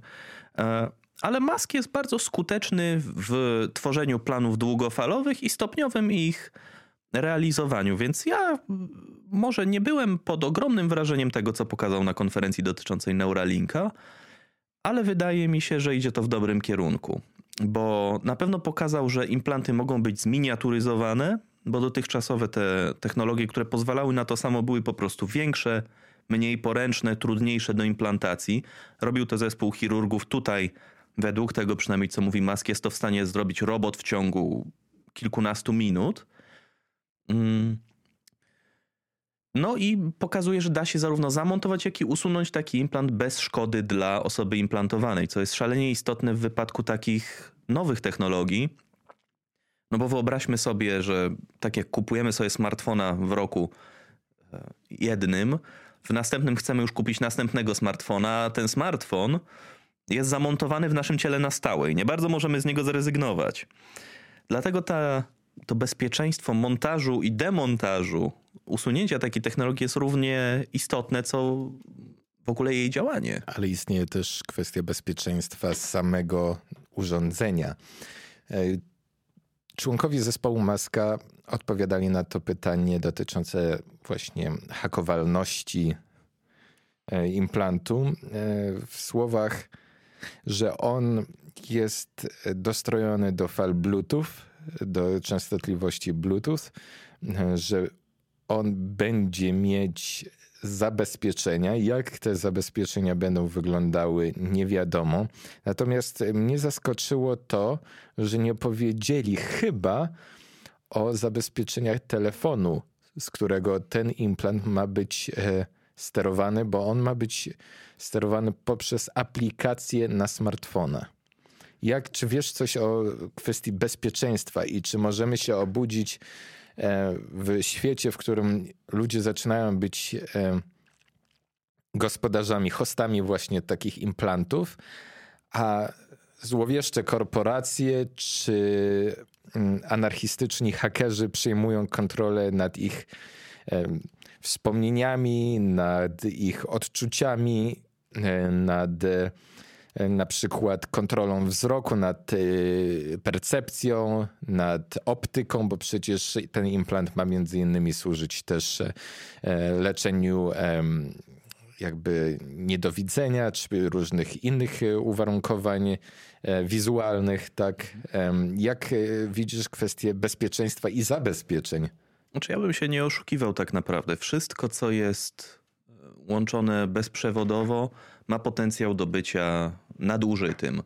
I tak samo jak chodzą dzisiaj po świecie ludzie z automatycznymi pompami insulinowymi sterowanymi przez Bluetooth i da się kogoś zabić, hakując mu mm, bezprzewodowo taką pompę insulinową, da się to samo zrobić, czy analogicznie da się zaszkodzić osobie, która ma rozrusznik serca, z którym też kontakt jest poprzez e, Bluetooth. Analogicznie, jeżeli ktoś będzie miał implant Neuralinku, na chwilę obecną wydaje mi się, że e, potencjał do nadużywania jest i niezależnie od tego, jak dana firma będzie mnie przekonywała, że takiego potencjału nie ma, e, wydaje mi się, że trzeba po prostu mieć z tyłu głowy, że jeżeli ktoś będzie chciał i będzie miał odpowiednie środki ku temu, to będzie mógł nadużyć takiej technologii przeciwko nam. Mm. Może nie jest to przesadnie mm, pozytywna refleksja, ale stowarzyszenie, czy w ogóle transhumaniści, mm, przynajmniej my w swoich działaniach staramy się nie tylko budować hype, mówiąc kolokwialnie, na nowe technologie, E, ale staramy się dyskutować o nowych technologiach, zarówno o tym, co mogą nam dać dobrego, ale też jakie ryzyko za sobą niosą. Mm. Tak jak mówimy o sztucznej inteligencji na przykład, czy o tym, co w tej chwili rozumie się jako sztuczną inteligencję, a więc o różnych algorytmach głęboko uczących się, czy o systemach eksperckich, o, mm, o e, asystentach głosowych staramy się pokazywać to, że zarówno one mogą mieć pewne zastosowania, ale też ich stosowanie może mieć pewne, może mieć pewne ryzyko. A takie implanty jak Neuralink potencjalnie mogą pomagać leczyć różne schorzenia, ale z drugiej strony też niosą ryzyko y, nadużyć. I w gestii każdego człowieka niech będzie już rozsądzenie, czy on się z takim ryzykiem chce pogodzić. Na przykład osoba, u której Neuralink może być wykorzystany potencjalnie, czy, czy taka technologia implantowalna może posłużyć do leczenia ślepoty. Wydaje mi się, że ona rozważy w inny sposób to, niż osoba, która by chciała po prostu oglądać YouTube'a na soczewkach swoich oczu. Bo do takiej czynności może na przykład założyć jakieś już okulary do rozszerzonej rzeczywistości albo wirtualnej rzeczywistości. A są prawda? takie okulary? Na pewno Google Glass już dawał duże możliwości, który, mm, który tam był kilka lat temu dostępny. Wydaje się, że w tej chwili akurat e, ten trend okularów do rozszerzonej rzeczywistości zahamował bardzo. Mm. I wydaje mi się, że głównie zahamował dlatego, że ludzie czują się niezręcznie czy niespokojnie, kiedy cały czas mają kamerę wycelowaną w swoją twarz. A niestety to jest absolutnie konieczne do zastosowania rzeczywistości rozszerzonej. I to było powodem wycofania Google Glass, bo chyba on Google Glass został wycofany. Został w, chyba rok albo dwa lata temu wycofany, ale głównie dlatego, że nie bardzo było zainteresowanie y, tym sprzętem, i, a zainteresowania brakowało, wydaje się, nie dlatego, że był drogi, ponieważ nie brakuje zainteresowanych do wielu innych drogich sprzętów, ale dlatego, że właśnie był bardzo zły feedback ludzi, którzy wchodzili w interakcję z kimś, kto nosi Google Glass na oczach. Bo po prostu ciągle czuli się obserwowani mm, i zapewnienie o tym, że kamera w danym momencie na przykład nie nagrywa, nie jest dla wielu osób wystarczająco uspokajające. I chyba każdy z nas może, może sobie wyobrazić to, że jeżeli idzie z kimś na spotkanie, to czułby się niezręcznie, gdyby druga osoba, nawet bez złych e, zamiarów, ciągle nagrywała jego twarz, rejestrowała jego wypowiedzi z potencjałem do odsłuchania ich później lub wykorzystania w jakiś sposób mniej lub bardziej pozytywny. Mm, więc wydaje mi się, że technologia pozwoli nam, czy pozwala nam wiele zmian wprowadzić, ale jak my się już jako ludzie z tym czujemy, to już jest troszeczkę druga sprawa. Na przykład, znowu tutaj przywołuję Chiny jako ciekawy, inny świat w pewnym sensie, bo na przykład w Chinach e, bardzo dobrze ma się płatność e, danymi biomedycznymi, twarzą konkretnie. A... Jak to następuje? E, Analogicznie jak w e, iPhone'ach e, mamy te systemy rozpoznawania twarzy i wyobraźmy sobie, że analogiczny system jest po prostu w McDonaldzie na kiosku, tam gdzie składamy zamówienie. Po prostu na koniec następuje, czy chcesz zapłacić? Tak, system rejestruje twoją twarz i, a, i płatność jest ściągnięta z twojego konta. W Europie tego typu systemy się w ogóle nie przyjęły a w Chinach e, wydaje się, że, że kwitną. Dopatrują się tutaj raczej badacze po prostu różnic kulturowych, które sprawiają, że pewne systemy tam są łatwiej akceptowalne niż u nas. Ale na przykład zauważono inną ciekawą rzecz, mm, dość zabawną moim, moim zdaniem, która pokazała, że z tych systemów przez jakiś czas niechętnie korzystały kobiety. E, ponieważ w trakcie e, trakcie sczytywania tych danych biomedycznych na ekranie pojawia, po prostu pojawia się mm, to, co kamera widzi, czyli ta osoba zamawiająca.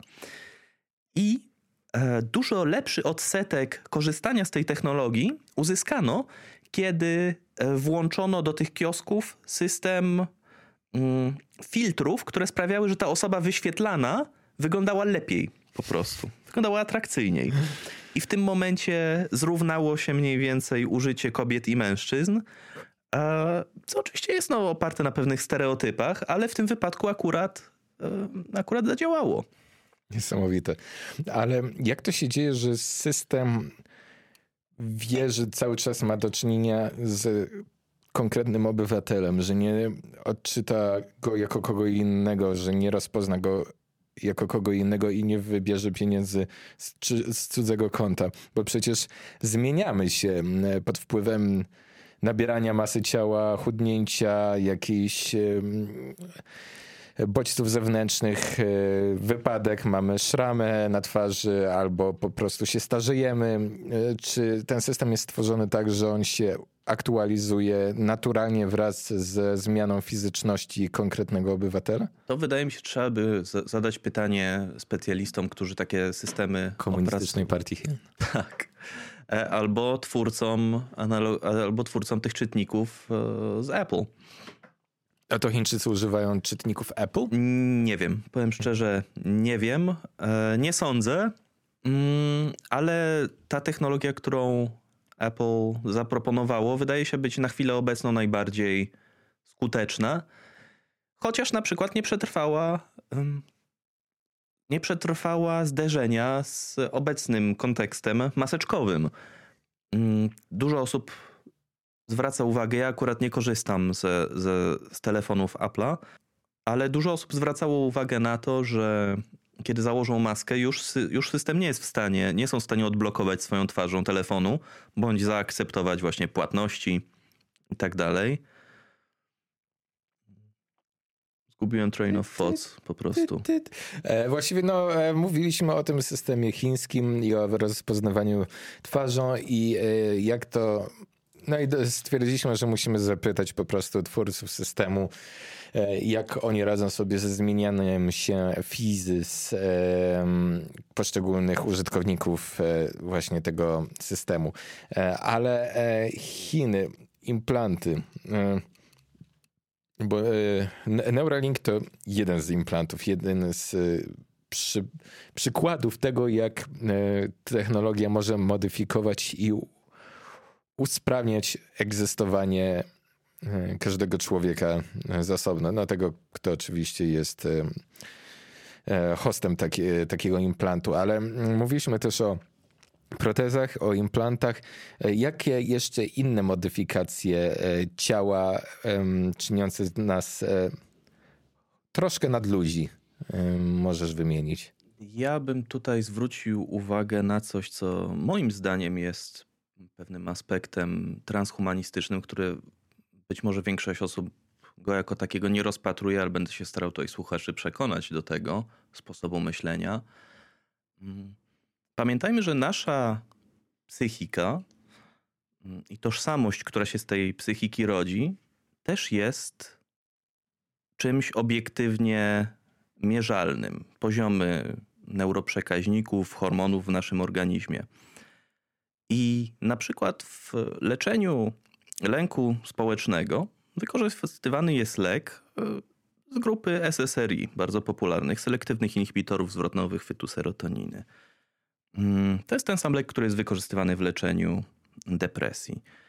I osoby, które przyjmują SSRI, mm, bardzo często stają się bardziej otwarte, skłonne do kontaktów społecznych, redukuje się właśnie ten lęk związanej z interakcjami społecznymi. I w znaczący sposób u większości osób to poprawia dobrostan. A więc, czy działalnością, w moim odczuciu, działalnością transhumanistyczną jest również przyjmowanie na przykład SSRI w celu modyfikacji swoich cech osobowości, które sprawiają, że czujemy się w interakcjach ze światem lepiej. Wiesz, to, to jest przerażające, no bo jak e, ktoś taki z depresją, powiedzmy, czy innymi uwarunkowaniami właśnie e, społecznymi dostałby taki lek, czy powiedzmy implant, który jakoś dozował tego typu substancje, czy wpływał po prostu na e, mózg i, i, i umożliwiał swobodniejsze kontakty społeczne, to na przykład gdyby ta technologia istniała za czasów Schopenhauera, to ten dzieciak, który się urodził w Gdańsku, w tej kamienicy, nie napisałby swoich traktatów i byłaby straszna z tego no, strata dla społeczeństwa światowego. Niewykluczone. To przerażające. E, niewykluczone, ale być może stworzyłby coś innego wartego zainteresowania. Na przykład e, opowiadanie dla dzieci. Na przykład. E, Albo wygodnie. Wydaje mi się, że ja tutaj idę jednak za utylitarystyczną etyką slingerowską. Uważam, że powinniśmy próbować maksymalizować dobrostan zarówno swój, jak i całej reszty żyjącego i, i myślącego świata. Mm, Czy byłoby to ze stratą dla naszej kultury? Być może w niektórych aspektach tak, ale chciałbym wierzyć w to, że osoba inteligentna również może mieć jakiś wkład, nie będąc w depresji, w rozwój cywilizacji. Może byśmy wtedy stracili wiele sztuki i artystów. Myślę, że sporą część. Tak, tak. Ale ciekawe, jaki byłby efekt tego. No bo rzeczywiście, gdybyśmy mieli mniej zdepresjonowanych e, artystów, którzy nie widzieliby tylko bólu świata, nie odczuwaliby e, Szmercu. szmercu, tak. E, to co by wtedy odczu- odczuwali? Jakby się zmieniło podejście e, społeczeństwa światowego? Może hmm, nie byłoby wojen, nie byłoby może konfliktów, No, na ale czy pewno byłby rozwój, jeżeli wszyscy byliby szczęśliwi? no, są, są historycy, którzy twierdzą, że to wojna napędza rozwój, więc. e, Ale myślę, że konflikty. Konflikty zawsze jakieś tam się będą pojawiały, jak już ustaliliśmy. Nawet z osobą, z którą się niemal całkowicie zgadzamy, zawsze znajdziemy jakiś punkt sporny, Tak. jeżeli chcemy. Chociażby dla samego sportu. Tak, zaznaczenia odrębności, rzekomej odrębności. Ale tak, e, mamy, więc wydaje mi się, że modyfikacja funkcjonowania naszego ośrodkowego układu nerwowego też jest działaniem transhumanistycznym i jest e, pewną częścią czegoś, co nazywamy wolnością morfologiczną, a więc pewnym przekonaniem o tym, że powinniśmy mieć władzę nad swoim ciałem jego funkcjami.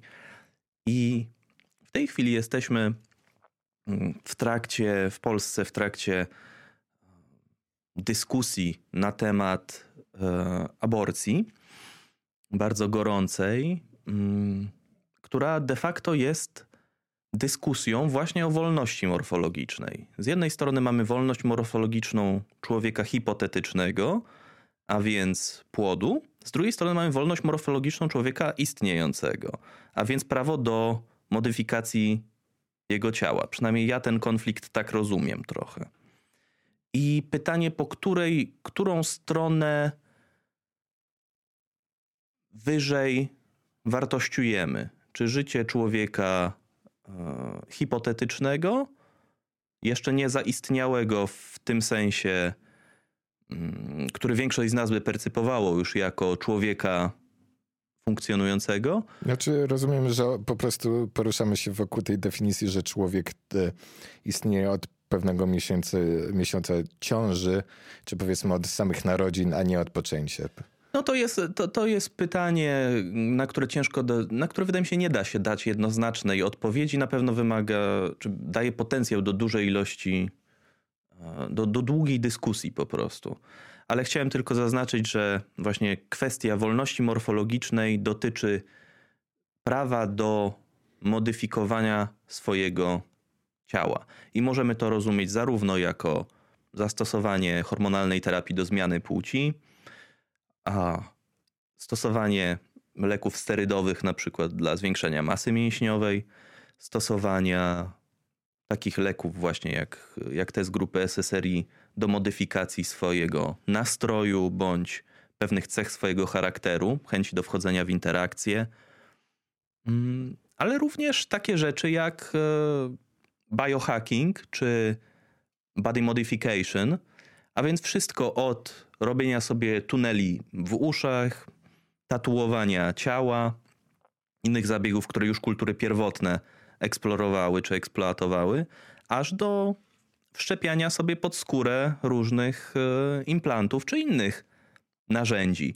Na przykład takich jak ruchy grinderskie, które wszczepiają sobie większe rzeczy niż tylko implant, e, większe narzędzia, które pozwalają na przykład mm, obserwować temperaturę ciała, poziom glukozy, czy inne mm, zmienne i potem przesyłać to do telefonu, co łączy się z tym ruchem em, z ruchem e, obserwowania, zapisywania zmiennych. Wypadło mi w tej chwili e, słowo z głowy. Rodzaju, rodzaj monitoringu? Tak, monitoringu zmiennych swojego, swojego ciała. Hmm. Więc e, wydaje mi się, że wiele osób dużo wężej traktuje pojęcie transhumanizmu niż, yy, niż mogłoby. Ponieważ. Wiesz, to mi przypomina e, film ze Stathamem bodajże Adrenalina, gdzie e, Statham miał wgrany e, implant, bombę bodajże gdzieś w swoim ciele i jedynym e, sposobem, żeby udaremnić wybuch było utrzymywanie wysokiego poziomu adrenaliny i miał czytnik adrenaliny bodajże gdzieś właśnie zamontowany. Tak, tak. No cóż, e, na pewno, na pewno coraz więcej osób jest świadomych tego, że obserwując swoje ciało możemy możemy zmniejszyć ryzyko chorób na przykład, obserwując swój poziom glikemii możemy dowiedzieć się, że mamy, e, że idziemy w kierunku cukrzycy wcześniej niż kiedy pojawią się kliniczne już objawy tej cukrzycy. Więc wydaje mi się, że ten, ten, ten, ten, ten trend obserwacji swojego ciała i jego różnych parametrów jest e, sam w sobie raczej pozytywny, chociaż nie pociągnięty ad absurdum oczywiście, bo mamy na przykład pojęcie ortoreksji, mm, tak jak mamy anoreksję, czyli stan chorobowy, w którym człowiek przyjmuje zbyt mało pokarmu, ortoreksją od bodaj ortos, porządek, e, jest stanem chorobowym, w którym człowiek obsesyjnie zwraca uwagę na to, czy je zdrowo, odpowiednio. Hmm. Mm, I oczywiście też da się z taką obserwacją parametrów swojego ciała, mówiąc kolokwialnie, przegiąć, e, ale wydaje się, że, że generalnie powinno to nieść więcej pozytywów niż negatywów.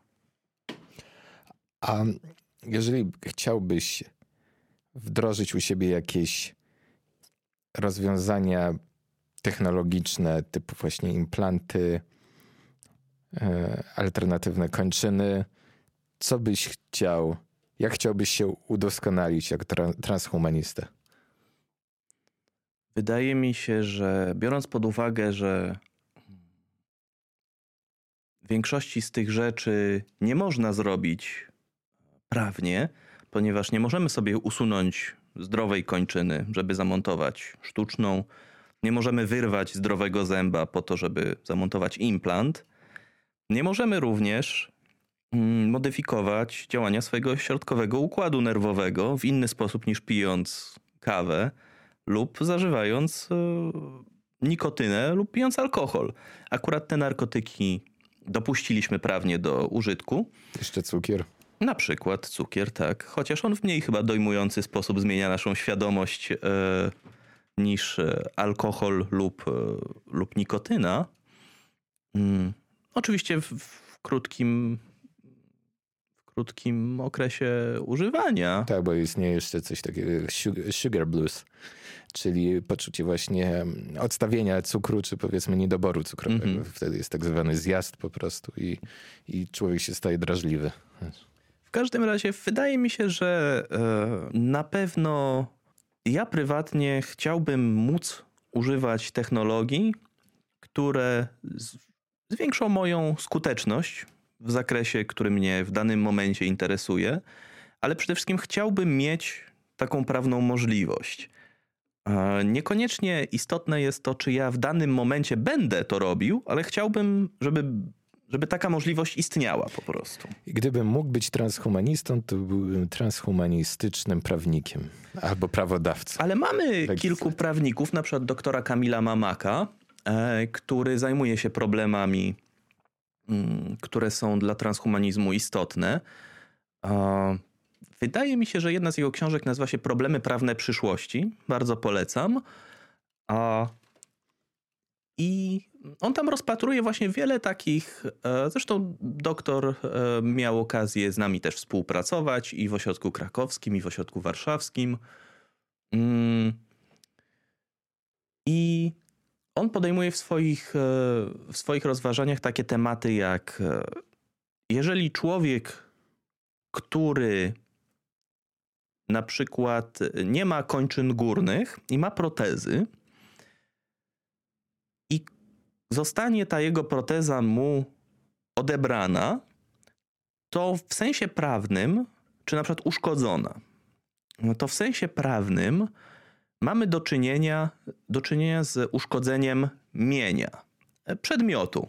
Ale dla tego człowieka, dla którego ta kończyna jest absolutnie konieczna do, in, do wchodzenia w interakcję ze światem, e, tak naprawdę powinno się tę protezę traktować nie jako przedmiot, takie na przykład krzesło. Jako integralną część. Dokładnie tak.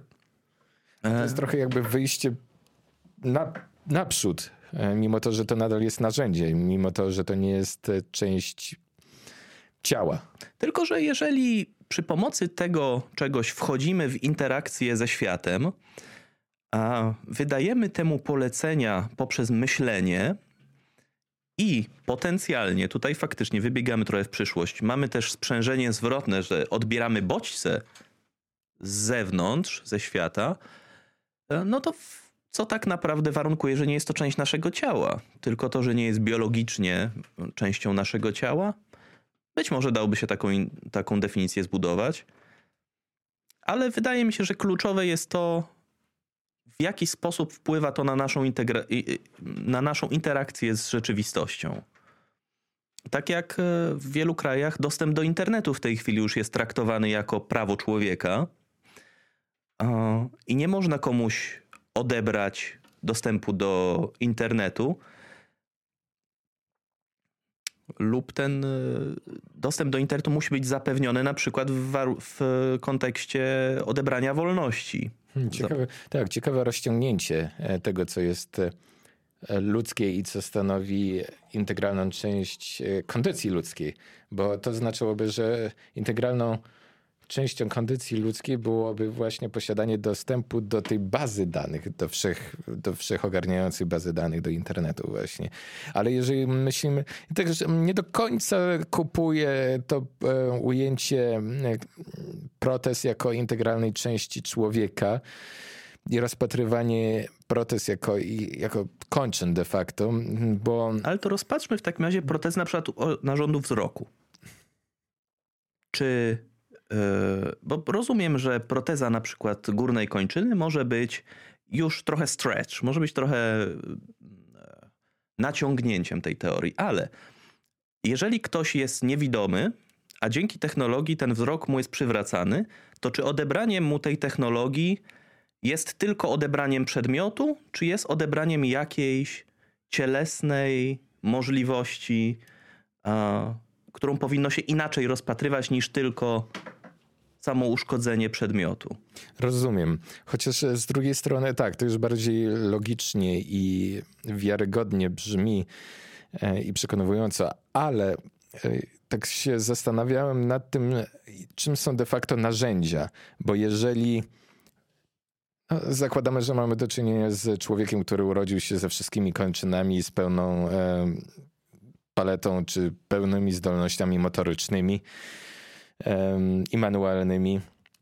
Czegokolwiek by on nie złapał w dłoń, to de facto uniemożliwia sobie stosowanie tego domyślnego narzędzia, jakim jest ta biologiczna dłoń, zastępując je narzędziem i pewnymi właściwościami, a właściwie własnościami tego przedmiotu, który schwycił w dłoń. Więc to jest rodzaj też modyfikacji w pewnym sensie naszych predyspozycji ludzkich, bo przy pomocy tam, e, przy pomocy szklanki możemy nabrać więcej wody niż w złączone dłonie, mhm. prawda? Jeżeli złapiemy pilota do telewizora, wiadomo, co możemy z nim zrobić, a w tym momencie de facto na krótki czas modyfikujemy się i swoje kompetencje. Tak, no jeżeli byśmy chcieli ad absurdum rozciągać tak. e, definicję transhumanizmu, to pewnie dałoby się ją rozciągnąć. E, w ogóle nawet poszedłbym dalej. E, kultura jako coś w moim odczuciu e, sztucznego, e, już używanie czy, czy wchodzenie w, w kulturę jest wchodzenie w kulturę jest czymś sztucznym, więc człowiek wchodzący w kulturę staje się trans człowiekiem. A, a, biorąc pod uwagę, że definiujemy człowieka przez pryzmat tego, czy tworzy kulturę, to każdy człowiek w naszym rozumieniu byłby trans człowiekiem. Tak. Jest to, tak jak mówię, ad absurdum rozciągnięcie tej definicji. Wydaje mi się, że jednak dla transhumanizmu kluczowe jest yy, skupienie jej na tych nowych technologiach, o których mówiliśmy na początku, czyli biotechnologii, kognitywistyki, informatycznych technologii i tak dalej. To ja teraz włożę kij w mrowisko, zapodam taki, takie szokujące stwierdzenie, bo osobiście uważam, że rozdział na naturę i kulturę w kontekście ludzkiej kondycji jest sztuczny ponieważ wytwarzanie kultury jest przejawem natury człowieka, tak samo jak mrówki budują mrowiska, termity, termitiery i tak dalej, i tak dalej. Więc poniekąd, oczywiście bardzo podoba mi się koncepcja transhumanizmu i wszystko, co z nią związane i wszystko, co tutaj zdążyliśmy poruszyć. Natomiast uważam, że transhumanizm jest terminem niekoniecznym, nie jest potrzebny, ponieważ dążenie do rozwoju i do udoskonalania siebie, choćby poprzez zatracenie i wymazanie pewnych znamion, do których się przyzwyczailiśmy i przyzwyczailiśmy się traktować je jako znamiona humanizmu, że jest to de facto w naturze ludzkiej, żeby produkować i produkować rozwiązania, które pozwolą dalej produkować i modyfikować e, naszą jakość, czy jakość e, naszego bytowania i interakcji w świecie, który znamy, w którego jesteśmy czynnymi um, uczestnikami. Hmm? Więc um, śmiem twierdzić, że nawet transhumanizm jest e, stwierdzeniem redundantnym.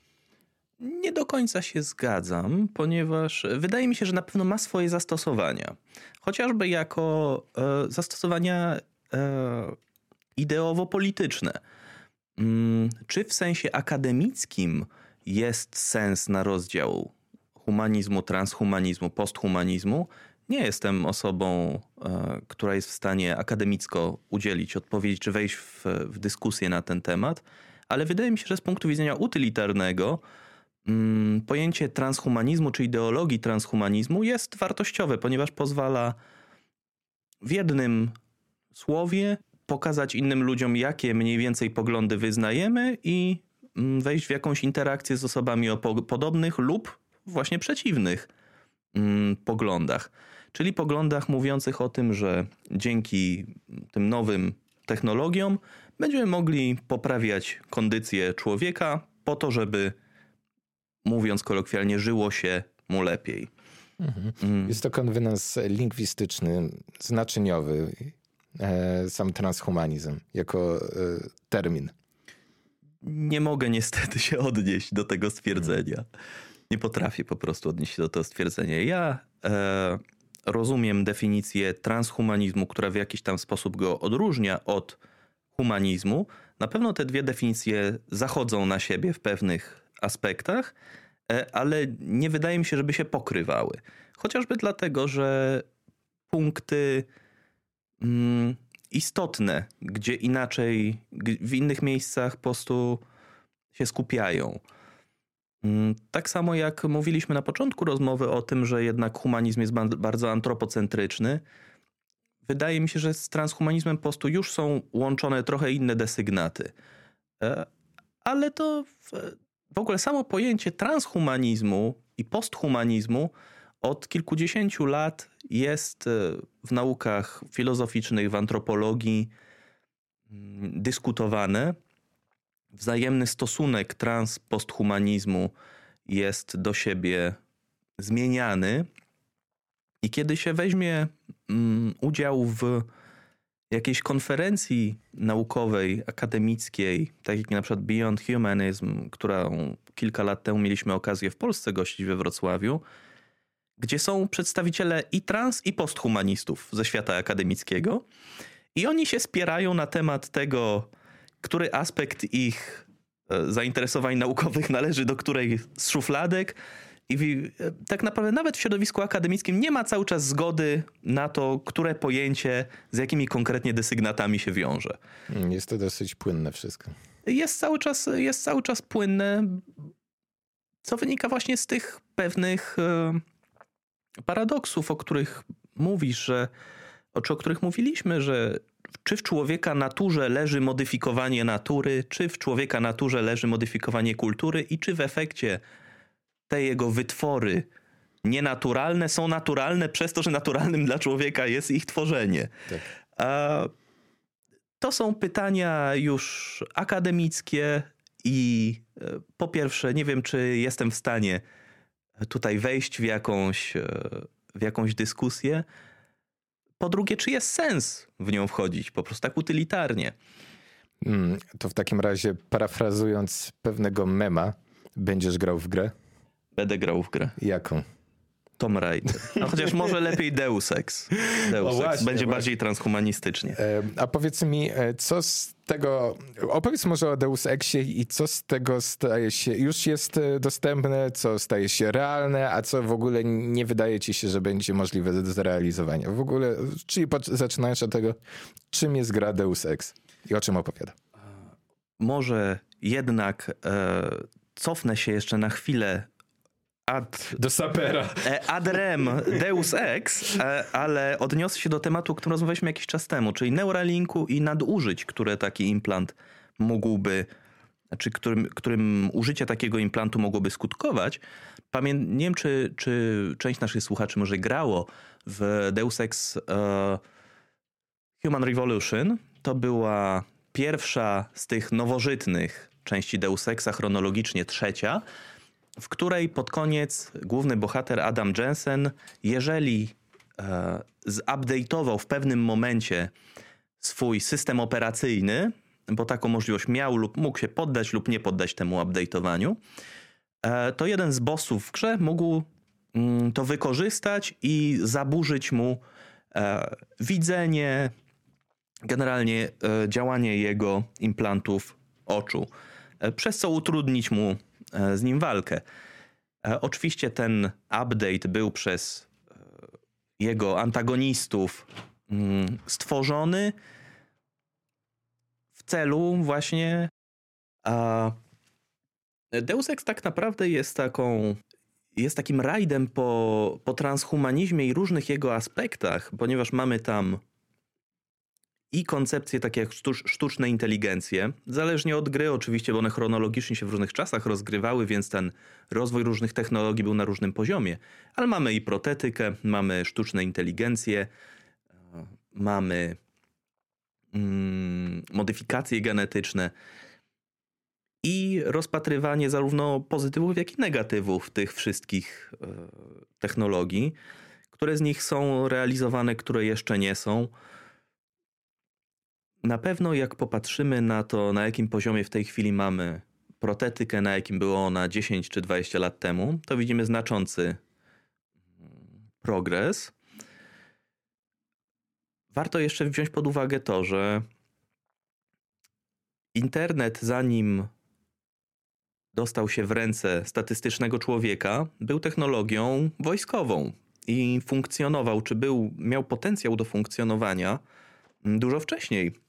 Więc możemy, wydaje mi się, w dość rozsądny sposób zakładać, że technologie wojskowe, których nie widzimy na co dzień realizowane na przykład przez takie, takie instytucje jak DARPA ze Stanów Zjednoczonych, mm, prześcigają to, co w tej chwili cywilnie jest mm, możliwe. W Deus widzimy też e, robotykę i kiedy popatrzymy na przykład na te roboty produkowane przez Boston Dynamics, mm, to widzimy, że robotyka idzie w kierunku takich już funkcjonalnych, wchodzących w interakcję mm, z człowiekiem mm, robotów.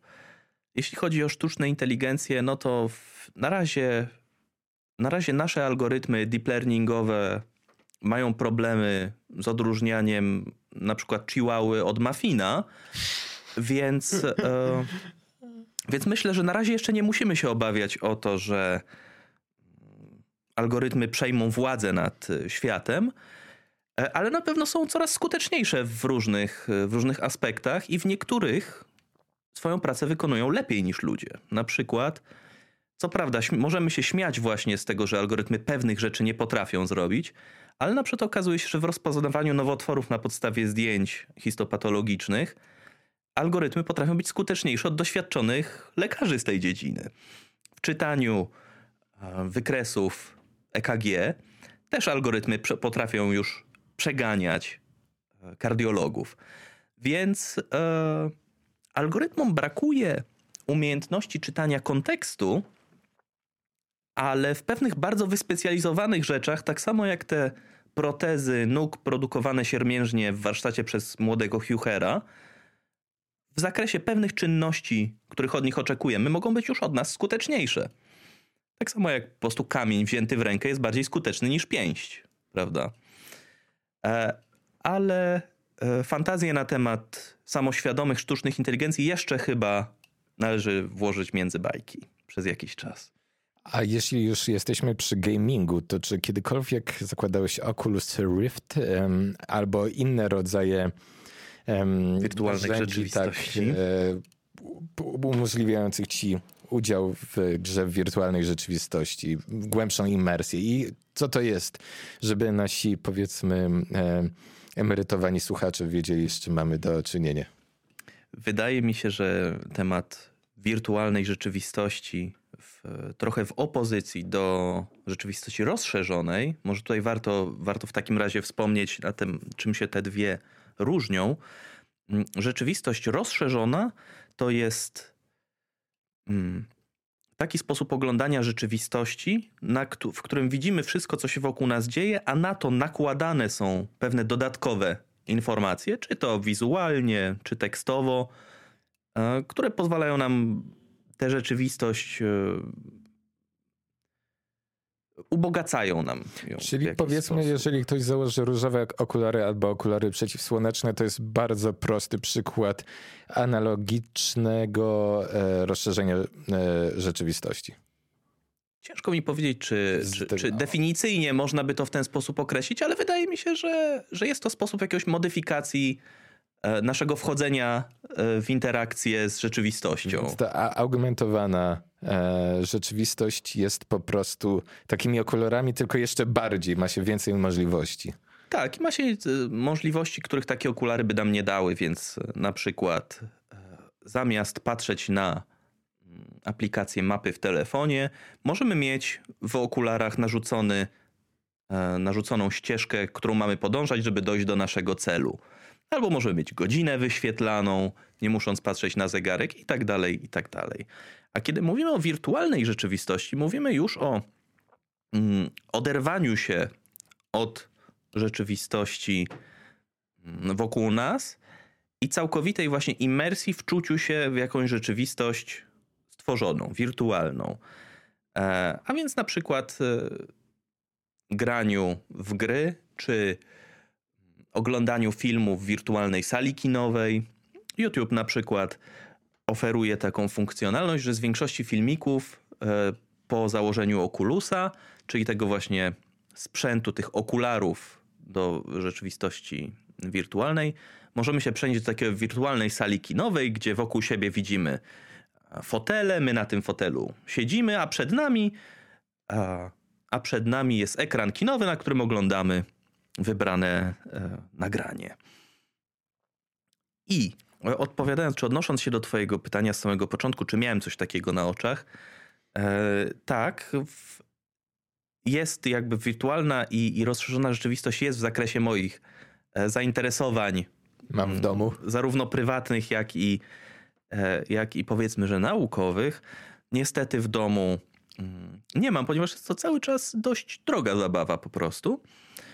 Aczkolwiek e, na pewno trafia, z coraz większą łatwością będzie trafiała pod strzechy, ponieważ mamy już systemy takie jak Oculus Quest, które są systemami niezależnymi od komputera, są samodzielnymi systemami, gdzie e, możemy po prostu założyć okulary i cieszyć się wirtualną rzeczywistością bez żadnych kabli.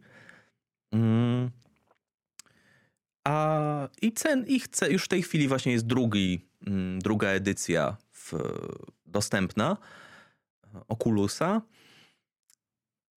Przy czym warto może tutaj zwrócić uwagę na, e, na to, że Oculus jest własnością Facebooka. O, to ciekawe. I e, ostatnio wywołało duże zamieszanie to, że decyzja o tym, że żeby korzystać z Oculusa trzeba być zalogowanym do swojego konta na Facebooku. A ostatnio z kolei w Ether poszła informacja o tym, że jeżeli ktoś zostanie zablokowany na Facebooku, to również jego Oculus będzie nieaktywny. Więc e, trzeba brać pod uwagę to, że jeżeli jakaś korporacja zaczyna produkować swoje narzędzia, to ma prawo też tymi narzędziami rozporządzać. I pytanie na przykład, tutaj być może jest to e, za daleko idąca analogia, ale wyobrażam sobie sytuację, w której ktoś ma implant, na przykład Neuralinku, który pozwala mu słyszeć, widzieć i w pewnym momencie Neuralink arbitralnie stwierdza, jako firma prywatna, że użytkownik złamał jakiś punkt regulaminu i ten implant mu wyłącza. I buba. No właśnie i w, w tym momencie na przykład tutaj... Przydałby się husky, pies e, opiekuńczy wtedy. Tak. I w tym momencie no, wydaje mi się, że wchodzimy w e, już zakres tego, czy taka firma powinna mieć prawo coś takiego zrobić. W wypadku uniemożliwienia grania w grę, być może jest to łatwe do obronienia, ale w wypadku już technologii mm, przywracającej zdrowie lub życie, wydaje mi się, że już jest to większe pole do dyskusji. To jest e, kolejny mm, temat w dyskusji na temat. E, masło maślane. Chodzi mi po prostu o to, że to jest też kwestia, którą warto poruszyć w kontekście rywalizacji między e, rządem, między jakąś e, legislaturą państwową, prawem, e, a tego, jak w tym prawie plasuje się międzynarodowa korporacja, taka jak Facebook, wiadomo, jest, trwa teraz bardzo zażarta dyskusja na temat uczestnictwa Facebooka i innych e, mediów społecznościowych w kampanii prezydenckiej,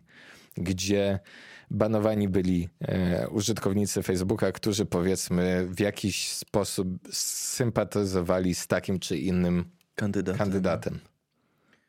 No i właśnie, i teraz jeżeli ktoś nie będzie się podobał, załóżmy Facebookowi, to e, czy E, Czy taka korporacja ma prawo odebrać jakieś funkcjonalności naszego ciała, tak. zakładając, że będziemy mogli na te funkcjonalności właśnie wpływać przy pomocy ich technologii? Tak, tak. E, arbitralnie do tego pod, podchodząc.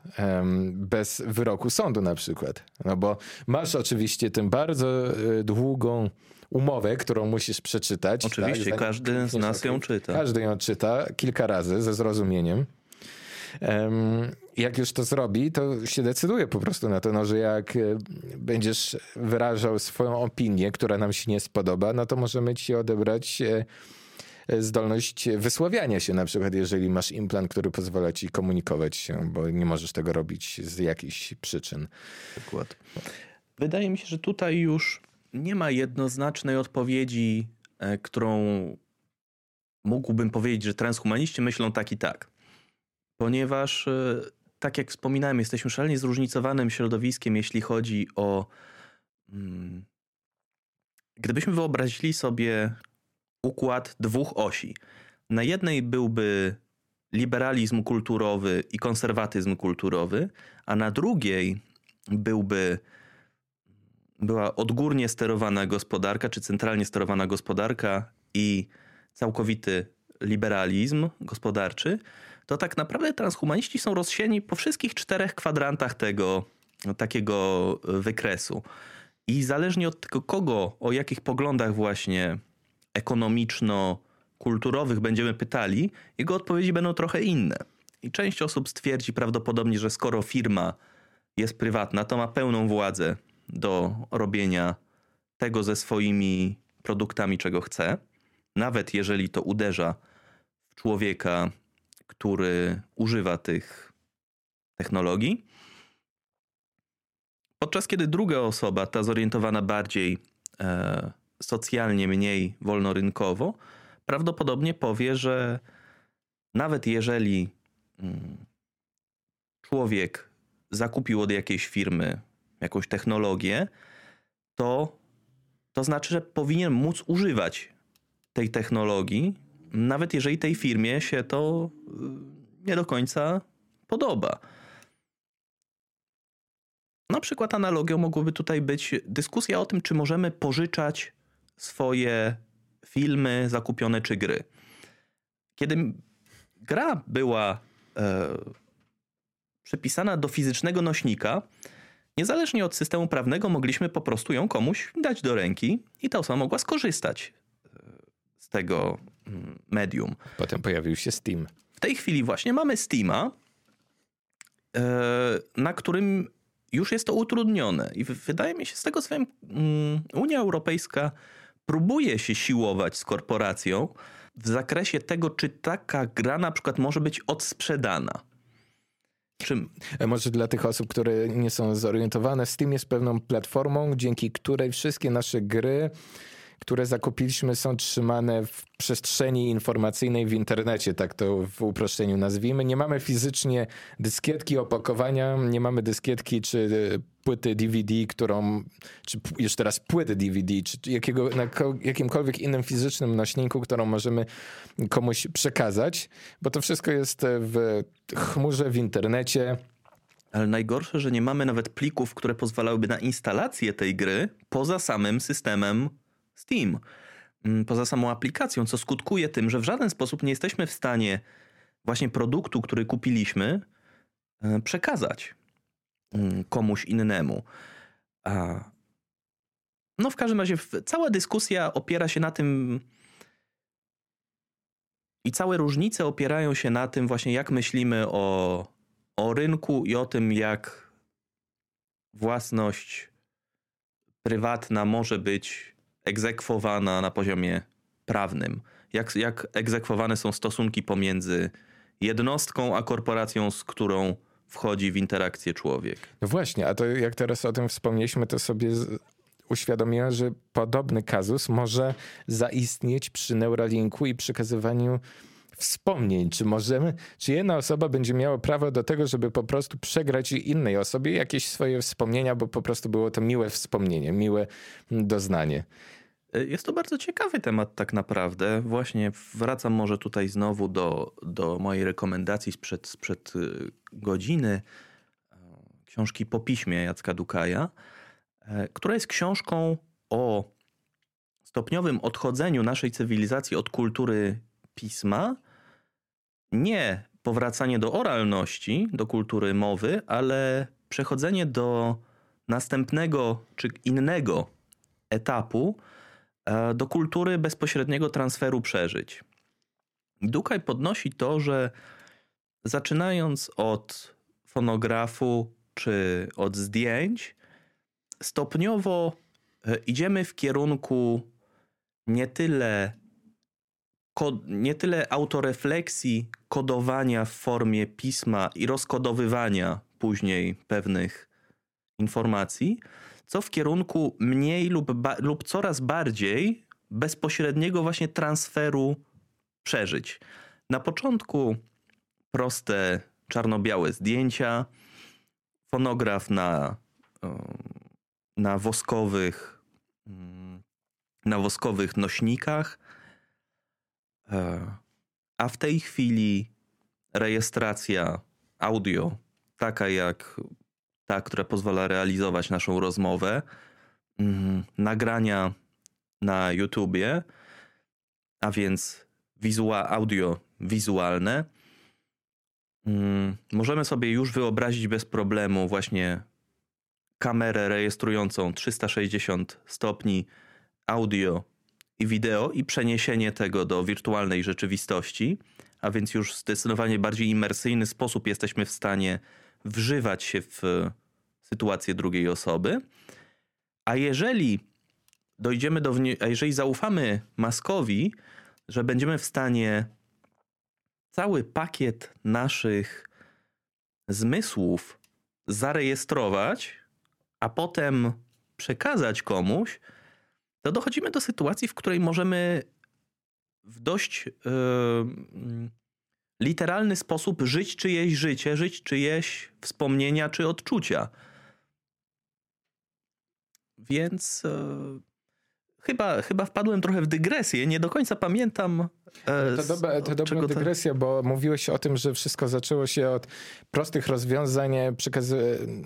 prostych rozwiązań, które umożliwiły przekazywanie chwil, momentów, wspomnień lub jakichś namiastek doznań, tak. które, co, co stało się możliwe dzięki on bodajże miał na imię Jean Daguerre, który stworzył daguerreotypię, daguerreotyp jako pierwszą formę zapisu obrazu fotograficznego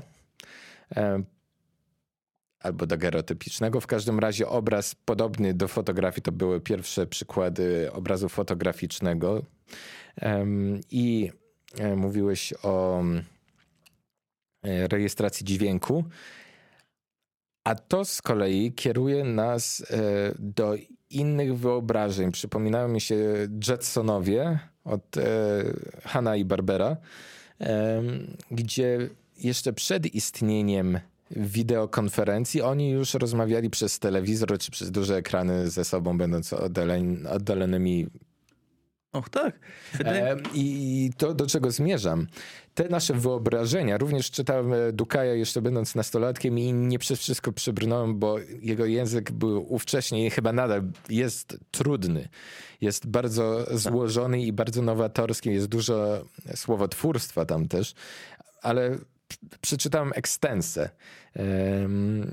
Już teraz e, fabuły nie przytoczę. Niemniej tacy e, pisarze science fiction jak e, Dukaj, Lem, wszyscy inni tworzą jakieś wyobrażenia, mają jakieś fantazje na temat przyszłości, na temat rozwoju technologicznego, ale im dłużej żyję, tym bardziej widzę, że wszystko, co człowiek sobie wyobraża, choćby było to fantazją naukową, to w, takim, w takiej czy innej formie jest realizowane. E, jeżeli pomyślimy o Gwiezdnych Wojnach i Mieczach Świetlnych, e, niedawno natknąłem się na film, jak się nazywało? Ach, no tak, i teraz. E, Jeden z kanałów na YouTubie. Na YouTubie jest e, Hacksmith, to się chyba Hacksmith, Hacksmith Industry to się chyba nazywa. E, I e, goście po prostu stworzyli e, proto-miecz świetlny. Proto-miecz świetlny to w uniwersum Gwiezdnych Wojen jest miecz świetlny z dawnych dziejów, jeszcze sprzed powstania w ogóle pierwszej republiki, kiedy e, rycerze Jedi i Sithowie mieli plecaki, nosili plecaki, w których e, trzymali kryształy, czyli inne źródło energii. I to źródło energii było podpięte do rękojeści miecza świetlnego kablem i w ten sposób ta wiązka była przekazywana do rękojeści i można było wtedy używać właśnie miecza świetlnego, czyli on nie był oddzielny, był połączony z jakimś źródłem energii noszonym na plecach i oni de facto ci współcześni nam realni ludzie, inżynierzy, e, ci inżynierzy stworzyli miecz świetlny właśnie na takiej e, bazie. To jest on chyba 4000, nie pamiętam Fahrenheitów czy Celsjuszy, w każdym razie o ogromnej temperaturze, bardzo wysokiej temperaturze z, przy pomocy tego miecza świetlnego są zdolni przeciąć się czy przebić się przez wzmocnioną stal. E, także jest to tak naprawdę bardzo bliskie temu, co widzieliśmy w filmach George'a Lucasa i wcześniej istniało wyobrażenie. Nikt nie pomyślał, że w ogóle byłoby to możliwe stworzyć coś takiego, a de facto to już jest. To już jest. E, e, implanty, jakieś, no właśnie, co transplantacja, tak, kończyny, organy biologiczne, tak, technologiczne, wszystko, co było wymyślone, też komórki, Lem pisał bodajże o kryształach, przez które rozmawiali ludzie, tak, mamy do czynienia z komórkami, ze smartfonami. I to jest e, zaskakujące i też trochę przerażające, że wszystko, co było tylko mrzonką, jakąś fantazją, jest już, e, jest tu między nami. Ale tak naprawdę na przykład e, Oczywiście w, od czasów właściwie Juliusza Verne, od czasów, kiedy zaczęła powstawać fantastyka, mm, ludzie prześcigali się w fantazjowaniu na temat tego, jak będzie wyglądało życie w przyszłości.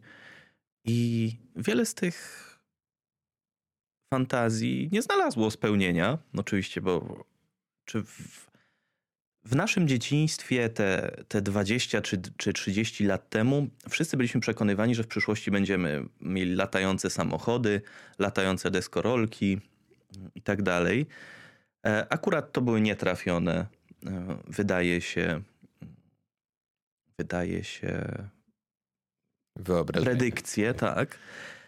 E, aczkolwiek nikt nie obiecywał nam małych klocków, dzięki których będziemy mogli się porozumiewać z ludźmi na drugim końcu świata i przesyłać sobie śmieszne zdjęcia kotów, a to dostaliśmy i wydaje mi się, że to jest nawet ciekawsza rzecz niż latające samochody. Mm. Ja też wolę koty. Prawda? A... Ale e, faktycznie pisarze fantastyki naukowej, która zresztą swoją nazwę dlatego uzyskała, że jednak opiera się na pewnych podwalinach mniej lub bardziej naukowych, mm, przez co te fantazje, które tam są nam prezentowane, często nie są tylko fantazjami, a są raczej e, albo predykcjami, albo ekstrapolacjami dzisiejszych trendów. I na przykład Luka już wspomniany bardzo nie lubi swojej książki Czarne Oceany. To jest jedna z jego wcześniejszych książek, która mówi o stosunkowo niedalekim, stosunkowo niedalekiej perspektywie czasowej, bo to jest, jeśli nie pamiętam, mniej 30 lat. I jak sam mówił w którymś z wywiadów, pisząc Czarne Oceany, on nie wymyślał świata na nowo, w jakiś objawiony sposób. Po prostu cały świat zbudowany w Czarnych Oceanach jest pewnym powstał przy, przy pomocy ekstrapolacji dzisiejszych trendów. A więc mamy trendy, mamy pewien komunikator, proste telefony komórkowe, które się miniaturyzują, zmieniają kształty. Więc Duka ekstrapolując ten trend, wytworzył komunikatory w formie kolczyka, mm, pierścienia i tak dalej, w które, przy pomocy których ludzie wchodzą ze sobą w interakcję. E, mieliśmy proste wizje właśnie rozszerzonej czy wirtualnej rzeczywistości, więc Dukaj ją ekstrapolował, tworząc e, bardzo zaawansowane systemy takiej imersyjnej wirtualnej rzeczywistości czy rozszerzonej rzeczywistości. I tak dalej, i tak dalej. I w tym sensie, jeżeli się widzi pewne trendy, mody i po prostu je ekstrapoluje, stosunkowo łatwo jest przewidywać pewne, e, pewne przyszłości. Czy one się zrealizują, czy nie? No to oczywiście tutaj mamy e, wiele zmiennych, ponieważ jest wielu futurologów, którzy e, chcieliby być postrzegani jako naukowcy, a nie tylko jako fantaści, o różnym stopniu sprawdzalności tych, tych ich predykcji. I na przykład tutaj bardzo zacne stanowisko w korporacji Google, czy w korporacji Alphabet, którą częścią, której częścią jest Google, e, zajmuje Ray Kurzweil, którego tutaj nazwisko warto, wydaje mi się, w kontekście i transhumanizmu, i w ogóle futurologii przytoczyć. E, jest to mm, około 70-letni mm, mężczyzna, który najpierw zajmował się instrumentami muzycznymi, później stopniowo, e, a konkretnie inżynier, inżynierską, inżynieryjną stroną budowania takich e, instrumentów, syntezatorów e, mowy czy narzędzi do rozpoznawania mowy. Później stopniowo coraz bardziej interesował się technologią w ogóle, technologią i jej mm, zmianą. i w swojej na przykład książce mm, Singularity is Near, czyli zdaje się, że ona była przetłumaczona jako. E, no, w każdym razie, po angielsku też sobie nasi słuchacze znajdą. Tak. Mm, osobliwość jest blisko, coś, coś w ten deseń. E, o, tutaj może warto jeszcze tylko powiedzieć o tym pojęciu osobliwości. Czym jest osobowo, osobliwość technologiczna? Mm, osobliwość technologiczna, bo za, za, każdy z nas zauważa, że zmiany technologiczne zachodzą. Większość osób zgadza się z tym, że zmiany technologiczne zachodzą coraz szybciej. Że od czasu, kiedy powstał pierwszy pociąg, do czasu, kiedy teraz wychodzą kolejne modele e, telefonów komórkowych, te zmiany zachodzą coraz bardziej dynamicznie. Jeżeli ten trend się utrzyma, to w pewnym momencie zmiany będą zachodziły tak szybko, że e, człowiekowi już ciężko będzie za tym nadążyć, lub de facto nie będzie w stanie za tym nadążyć. I ten moment właśnie określamy jako osobliwość technologiczna. Czyli kiedy na przykład powstaną sztuczne inteligencje, które przez swoją definicję mm, będą działały dużo szybciej od nas, będą w stanie progres technologiczny pchać tak szybko, że my jako, mm, jako jakieś naczelne, które dopiero co przestały się wspinać po drzewach i tłuc się kamieniami, mm, nie będziemy mogli po prostu nadążyć za tymi zmianami.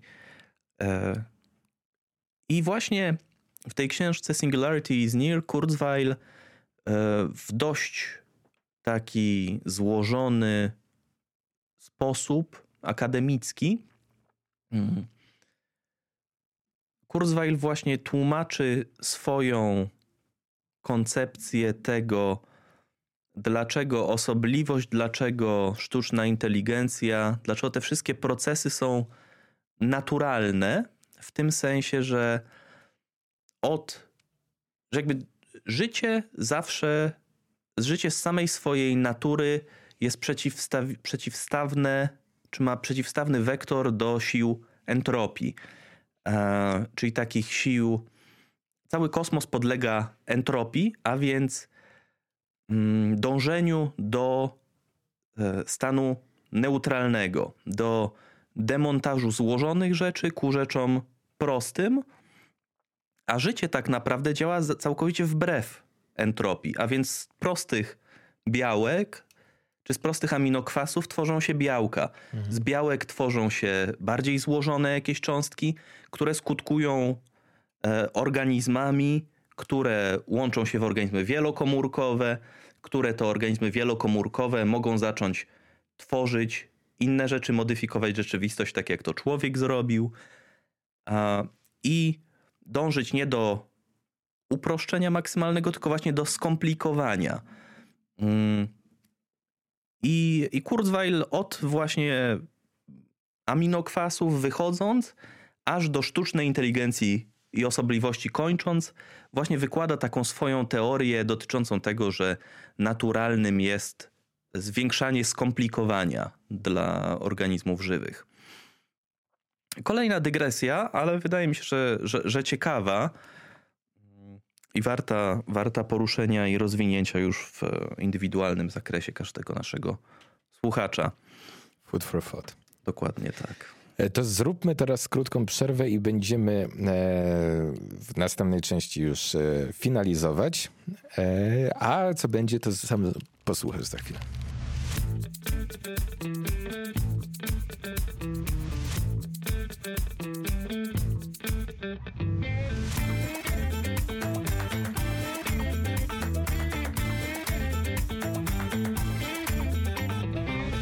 Kontynuujemy, ale mieliśmy kilka dygresji, to ja też sobie pozwolę małą, małą dygresję. E, Joe Rogan wrzucił bardzo e, niepokojący headline pewnego artykułu. Pozwolę sobie przeczytać po angielsku.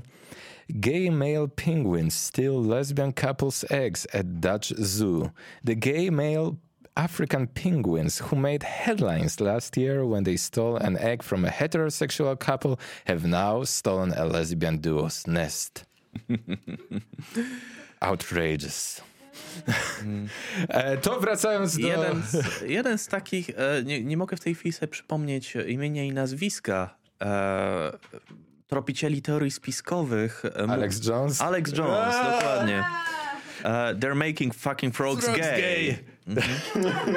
Więc e, tak, no są, są różne niezbadane wyroki e, korporacji, iluminatów, reptilian i, innych tajemnych tajemnych instytucji. Ale najśmieszniejsze jest to, że z tymi żabami to poniekąd on mówił prawdę. Tylko oczywiście ujął to e, w sposób bardzo e, atrakcyjny. E, ale istotnie były jakieś substancje, które amerykańscy rolnicy dodawali do wody czy spryskiwali pola, w wyniku których żaby e, płci męskiej traciły swoje zdolności rozrodcze. Więc e, Cóż. to pewna była parafraza tego zjawiska, tak? Ale poniekąd, no, w jakimś sensie Alex Jones miał rację. I oczywiście znowu nikt mu nie uwierzył. Biedny człowiek. Cóż, no, moim ulubionym cytatem z Alexa Jonesa jest e, Maybe I'm retarded. Ale mm, w ogóle wydaje mi się, że tutaj e, wspomnienie, wspomnienie Alexa Jonesa czy innych tropicieli teorii spiskowych jest e, uzasadnione, dlatego że mm, kiedy wpisze się na przykład na YouTubie transhumanizm czy transhumanizm,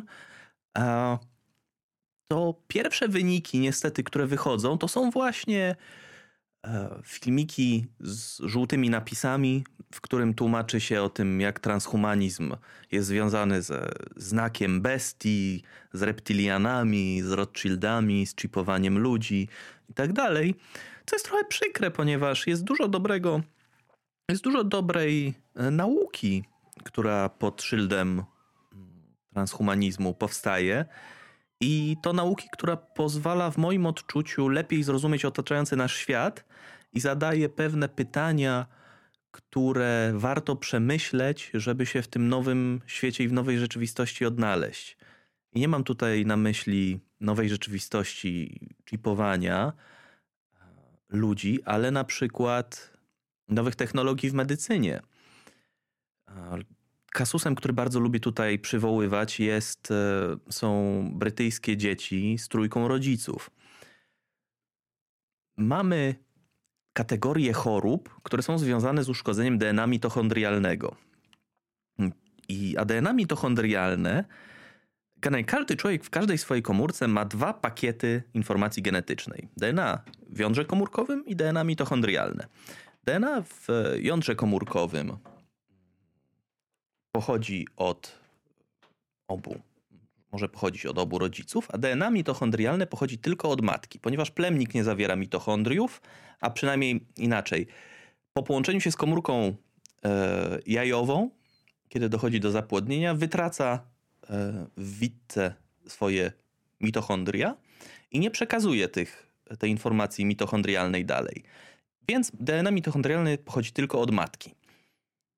I jeżeli jest w tym DNA mitochondrialnym jakaś poważna wada, to dziecko albo umrze w okresie, w okresie przed narodzinami, albo będzie bardzo poważnie chorowało po narodzinach. I w DNA mitochondrialnym nie przenoszone są żadne informacje na temat naszego wyglądu, cech tożsamościowych, charakteru itd. To są tylko takie, taki bardzo podstawowy system operacyjny. Mm używając tutaj analogii do software'u komputerowego. I mm, możemy, i ta technologia jest właśnie stosowana w Wielkiej Brytanii, gdzie bierze się komórkę, ma, ym, komórkę jajową od dawczyni zdrowej, wyciąga się z niego fizycznie jądro komórkowe, które zawiera informację genetyczną, taką, która nas najbardziej interesuje, czyli właśnie wygląd dziecka, jego charakter i tak dalej. Wprowadza się tam DNA um, od tej matki biologicznej i wszczepia się czy zapłod- i zapładnia się taką komórkę jajową. I w efekcie dziecko posiada pakiet genetyczny od trójki rodziców, czyli de facto ma trójkę rodziców, bo posiada DNA od ojca i od matki oraz DNA mitochondrialne od dawczyni. I dzięki temu rodzi się dziecko zdrowe, które de facto ma genetycznie trójkę rodziców. Niesamowite. I to są kwestie, o których rzadko kiedy statystyczny człowiek myśli, e, ale właśnie wydaje mi się, że zadaniem dla osób, które deklarują się jako transhumaniści, jest troszeczkę pokazywanie ludziom, że transhumanizm to nie jest fantazja, to nie jest przyszłość, również jest przyszłość, ale przede wszystkim te problemy są już dzisiaj. I powinniśmy na ten temat dyskutować, żeby sensownie na te problemy odpowiedzieć. Czy w sposób pozytywny, czy bardziej e, technopozytywny, czy bardziej konserwatywny, to już, to już nie jest istotą. Ważne jest to, żeby rozmawiać i żeby każdy człowiek mógł na podstawie tych informacji, które dostanie, podjąć jakąś swoją e, decyzję. Chociaż nie da się ukryć, że w praktyce większość osób, które są, deklarują się jako transhumaniści, są raczej osobami technopozytywnymi i raczej z nadzieją patrzący w przyszłość niż z niepokojem. Czy właśnie poszerzeniem świadomości społecznej na temat zjawiska transhumanizmu e, i edukacją zajmuje się Polskie Stowarzyszenie Transhumanistyczne? Tak, jak najbardziej. E, dla nas e, jednym z podstawowych zadań od początku było budowanie szeroko pojętego community, które realizowaliśmy, no bo Większość osób, nawet jeżeli interesuje się tematami, które w jakiś sposób łączą się z transhumanizmem, czy które można wrzucić w ten worek, w ten zbiór zwany transhumanizmem, często nie znają samego pojęcia. Mm, w efekcie e, tu, jest, tu może się właśnie ujawnia ta pewna wartość pojęcia transhumanizmu, którą niekoniecznie potrafimy w jednoznaczny sposób ustosunkować na przykład do humanizmu, ale dwie osoby, które znają pojęcie transhumanizmu, już mniej więcej wiedzą, czym się interesują, są w stanie wejść ze sobą w interakcję, chcą wejść ze sobą w te interakcje, widzą jakieś zbieżności w swoich e, refleksjach na temat rzeczywistości. I my chcieliśmy od początku właśnie dostarczać ludziom jakieś informacje właśnie o nowych technologiach silnie osadzone w nauce. Mm, dlatego większość naszych działań dotychczas e, skupionych jest wokół środowiska akademickiego. To jest środowisko akademickie mocno zróżnicowane, bo są to prawnicy, filozofowie, antropolodzy, politechnicy, medycy, ze wszystkimi, z osobami z tych wszystkich, czy, czy, czy, czy kognitywiści i informatycy ze wszystkimi takimi osobami w trakcie naszych eventów czy konferencji naukowych współpracujemy i każda z tych osób mówi o swojej dziedzinie nauki i o tym pierwiastku transhumanistycznym, która ona widzi w swojej dziedzinie nauki. Czyli właśnie prawnik mówi o transhumanizmie z punktu widzenia prawa, lekarz o transhumanizmie z punktu widzenia nowych technologii medycznych, politechnik o robotach czy protezach, etc., etc. Mm. Ale i zazwyczaj specjaliści, mając szerszy i bardziej dogłębny ogląd jakiegoś problemu, są w stanie powiedzieć nie tylko o superlatywach, ale właśnie też o zagrożeniach, które dana zmiana niesie. Bo zmiana zazwyczaj jest obosiecznym narzędziem. Tak samo jak technologia jest tylko narzędziem, i tak samo jak właśnie nożem możemy posmarować chleb, możemy kogoś dźgnąć. I tak samo algorytmy deep learningowe mogą być wykorzystane do szukania nowotworów na zdjęciach histopatologicznych, a mogą być zastosowane do tworzenia deepfake'ów, które będą wpływały na mm, wyniki wyborów. A więc do oszukiwania społeczeństwa czy ludzi. Mm, I warto, wydaje mi się, w tym coraz szybciej zmieniającym się w świecie dobrze by było, gdyby pojawiały się instytucje, które właśnie tłumaczą ludziom w możliwie obiektywny sposób ten świat zmieniający się. I mam nadzieję, że właśnie stowarzyszenie będzie taką rolę spełniało, czyli rolę edukacyjną, rolę ekspercką, rolę networkingową. Czy jakieś e, działania eventowe podejmujecie? Tej chwili niestety, w tej chwili niestety w związku z koronawirusem i epidemią zdecydowaliśmy się całkowicie zawiesić fizyczne spotkania, ale w ciągu ostatnich trzech lat stworzyliśmy cykl Transhumanizm w Warszawie, gdzie co miesiąc spotykaliśmy się w Warszawie przy pracu Konstytucji na wykładach. Na każdym spotkaniu słuchacze mogli wysłuchać godzinnego, półtora godzinnego wykładu przez specjalistę ze swojej dziedziny mm, prowadzonego, po czym sesja mm, pytań i odpowiedzi, a później afterparty networkingowe. I w tej formie spotkaliśmy, spotykaliśmy się co miesiąc przez ostatnie prawie trzy lata. E, część z tych spotkań jest zarejestrowana i udostępniona na naszym kanale na YouTube, więc oczywiście zapraszamy do, do przejrzenia. Jaki to jest kanał? Jak, co, jak można was znaleźć? Polskie Stowarzyszenie Transhumanistyczne. Bardzo, bardzo proste. W taki sam sposób można nas na Facebooku znaleźć, jak na YouTubie. Mm, na kanale na, czy na stronie na Facebooku informujemy o wszystkich właśnie eventach, które organizujemy. Co roku organizujemy konferencję naukową, akademicką Transhumanizm, idee, strategie, wątpliwości. Mam, jesteśmy już po trzech edycjach tej konferencji.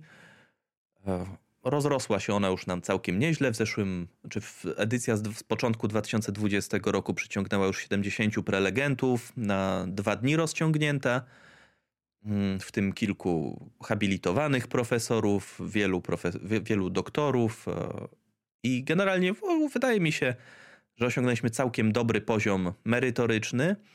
Mm, towarzyszyła też eventowi wystawa plastyczna, malarstwa. Więc staramy się mówić o transhumanizmie nie tylko z punktu widzenia akademickiego i hermetycznego, ale komunikować się z ludźmi i dawać im mm, jakąś wartość, nawet jeżeli e, nawet jeżeli nie mają pewnego warsztatu akademickiego. Mm. Bo przede wszystkim no, warto powiedzieć, że jeżeli dotyka się tak interdyscyplinarnego tematu jak transhumanizm, gdzie na jednej sali występują i filozof, i politechnik, i e, powiedzmy lekarz, to każdy z tych ludzi musi mówić w sposób tak przystępny, żeby ta osoba z innego pola akademickiego była go w stanie zrozumieć. Co nie jest e, proste wbrew pozorom, a ponieważ każdy z naukowców ma tendencję do ma tendencję do używania hermetycznego języka, trudnych terminów, czy wchodzenia w pewien poziom detalu, który nie jest dla statystycznego człowieka zrozumiały. Ale to już jest dygresja. Spotkania, tak jak wspominałem, spotkania z wykładami, które odbywają się w Warszawie i w Krakowie w miarę regularnie, czy odbywały się przed epidemią w miarę regularnie. Mm, rozkręcające się oddziały, właśnie w których spotykamy się w Łodzi, w Poznaniu i w Gdańsku, mm, w Lublinie. Oczywiście członkowie stowarzyszenia e, mają swoją działalność akademicką. Praktycznie wszyscy członkowie stowarzyszenia są w jakiś sposób związani ze środowiskiem akademickim. E, chociaż nie jest to oczywiście wymagane w żaden sposób. Po prostu najczęściej spotykamy się przy okazji konferencji naukowych, tam się poznajemy, więc siłą rzeczy mm, to jest ten kanał, przez który pozyskujemy najwięcej członków czy sympatyków. I jesteś członkiem tego stowarzyszenia. A jak to się stało, że ty e, jesteś dzisiaj e, transhumanistą, bo wspomniany Ben Gercel e, swoją przygodę zaczął od naoglądania się Star Treka. A co było twoim motywatorem? To dość zabawne, bo w, w tym roku, w listopadzie, będziemy mieli premierę Cyberpunka 2077 od CD Projekt Red. A moja przygoda z transhumanizmem zaczęła się od Cyberpunka 2020, kiedy jako kilkunastoletnie dziecko prowadziłem w tym systemie papierowych, papierowych gier RPG. Po prostu grałem z, ze znajomymi w tym, w tym świecie. Zafascynowały mnie e, nowe technologie, zafascynowały mnie właśnie protezy, sztuczne inteligencje i tak dalej. E, a od dziecka czytywałem Juliusza Verne mm, czy Lema, bo akurat rodzice mi, mi ich podsunęli. No I prawdopodobnie od tego czasu już e, większość decyzji w moim życiu była warunkowana jakąś, jakąś fascynacją właśnie tymi nowymi technologiami. Więc wydaje mi się, że tak jak bardzo wiele osób w stowarzyszeniu, mm, po prostu zaczęło się od fantastyki naukowej, w jakiś sposób pojętej, e, u części osób od książek, u, u części osób, tak jak mówisz, właśnie od seriali czy filmów. Czy RPGów. Czy RPGów. W tej chwili bardzo częstą odpowiedzią, kiedy rozmawiam z e, młodszymi osobami, które trafiają po raz pierwszy na spotkania stowarzyszenia, też bardzo często zadaję im pytanie właśnie skąd, czemu się zainteresowaliście w ogóle tematem transhumanizmu, czy po prostu ten temat, który akurat dzisiaj poruszamy, was, do was trafił. Wiele osób mm, zwraca uwagę po prostu na gry komputerowe, bo już za czasów, jakkolwiek by to śmiesznie nie brzmiało, naszej młodości, już mieliśmy dostęp do naprawdę świetnej literatury, jeśli mogę się tak wyrazić, e, właśnie gier komputerowych, pierwszego chociażby Deus Exa, który fabularnie był jednym z e, lepszych, jeżeli nie najlepszy w tej serii. W sumie tekstów kultury można tak to nazwać. Myślę, że myślę, że to jest e, dobre określenie. Mieliśmy też system Shock, który mhm. eksplorował co prawda mniej trochę transhumanistycznych motywów, ale ciągle modyfikacja głównego bohatera, ciągle sztuczna inteligencja, ciągle eksploracja kosmosu. Mm. Była też taka gra Evolva, to akurat e, mniej związana może z cybernetyką, ale też bohater był modyfikowany jakoś podczas gry też. Jeśli mnie pamięć nie myli, to tam się jakoś przejmowało nie, niejako materiał genetyczny tak. od pokonanych i można było siebie modyfikować właśnie przy pomocy tych tego materiału. Tych cech tak. właśnie pozyskiwanych z materiału genetycznego. Więc e, te, te, te, te przyczyny, z jakich ludzi do nas trafiają, są bardzo zróżnicowane, ale wydaje mi się, że wydaje mi się, że przyczyny, dla których zostają, są już e, w miarę podobne, bo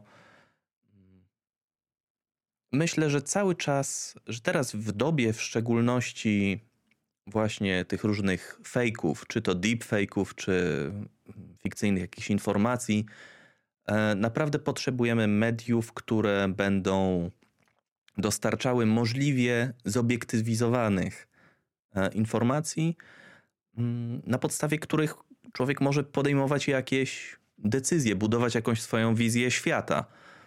A wydaje mi się, że takie właśnie niehomogeniczne, takie bardzo zróżnicowane środowisko, jakie zapewnia akurat e, nasze stowarzyszenie, też sprzyja temu, że mamy e, mocno zobiektywizowane informacje, ponieważ ciągle dochodzi do wewnętrznych spięć, dyskusji, jest mm, ferment. interakcji. Tak, jest dokładnie, jest ferment.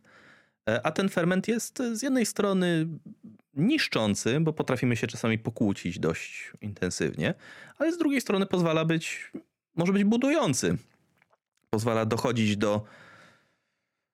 Nie lubię określenia prawdy, ale pozwala dochodzić do jakiejś troszeczkę bardziej zobiektywizowanej informacji na temat rzeczywistości. Czyli poniekąd powód, dla którego trwasz i działasz w tej materii, to poszerzanie ludzkiej świadomości.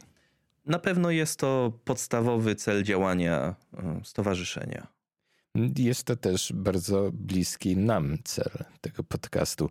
A powiedz w takim razie, jak można Cię znaleźć w rzeczywistości e, wirtualnej, cyfrowej? Bo nie, nie, będziemy proponować e, śledzenia cię i stalkowania w rzeczywistości realnej. Tak, może byłoby to nie, niepolecane, E, ale zapraszam po pierwsze do wszystkich mediów związanych ze stowarzyszeniem, czyli do naszego profilu na Facebooku, do naszego kanału na YouTubie. A jeżeli ktoś byłby zainteresowany moją skromną osobą, interakcją e, jakąś ze mną, to może się odzywać na przykład na adres mateusz.lukasiak.psth od Polskie Stowarzyszenie Transhumanistyczne.pl. I właściwie chyba tyle. Doczekamy się cyberpunka? Mam nadzieję, że doczekamy się Cyberpunka 2077 19 listopada, czy doczekamy się takiego świata jak w Cyberpunku przedstawionym, gdzie czyli dystopijnego świata z megakorporacjami. Miejmy nadzieję, że nie, e, ale do tego jest też potrzebna właśnie większa świadomość ludzi, żeby wiedzieć, przed czym się przestrzegać, mm, w jakie technologie inwestować swój czas. Mateusz Łukasiak, prezes Polskiego Stowarzyszenia Transhumanistycznego. Dzięki Mateuszu. Dzięki wielkie.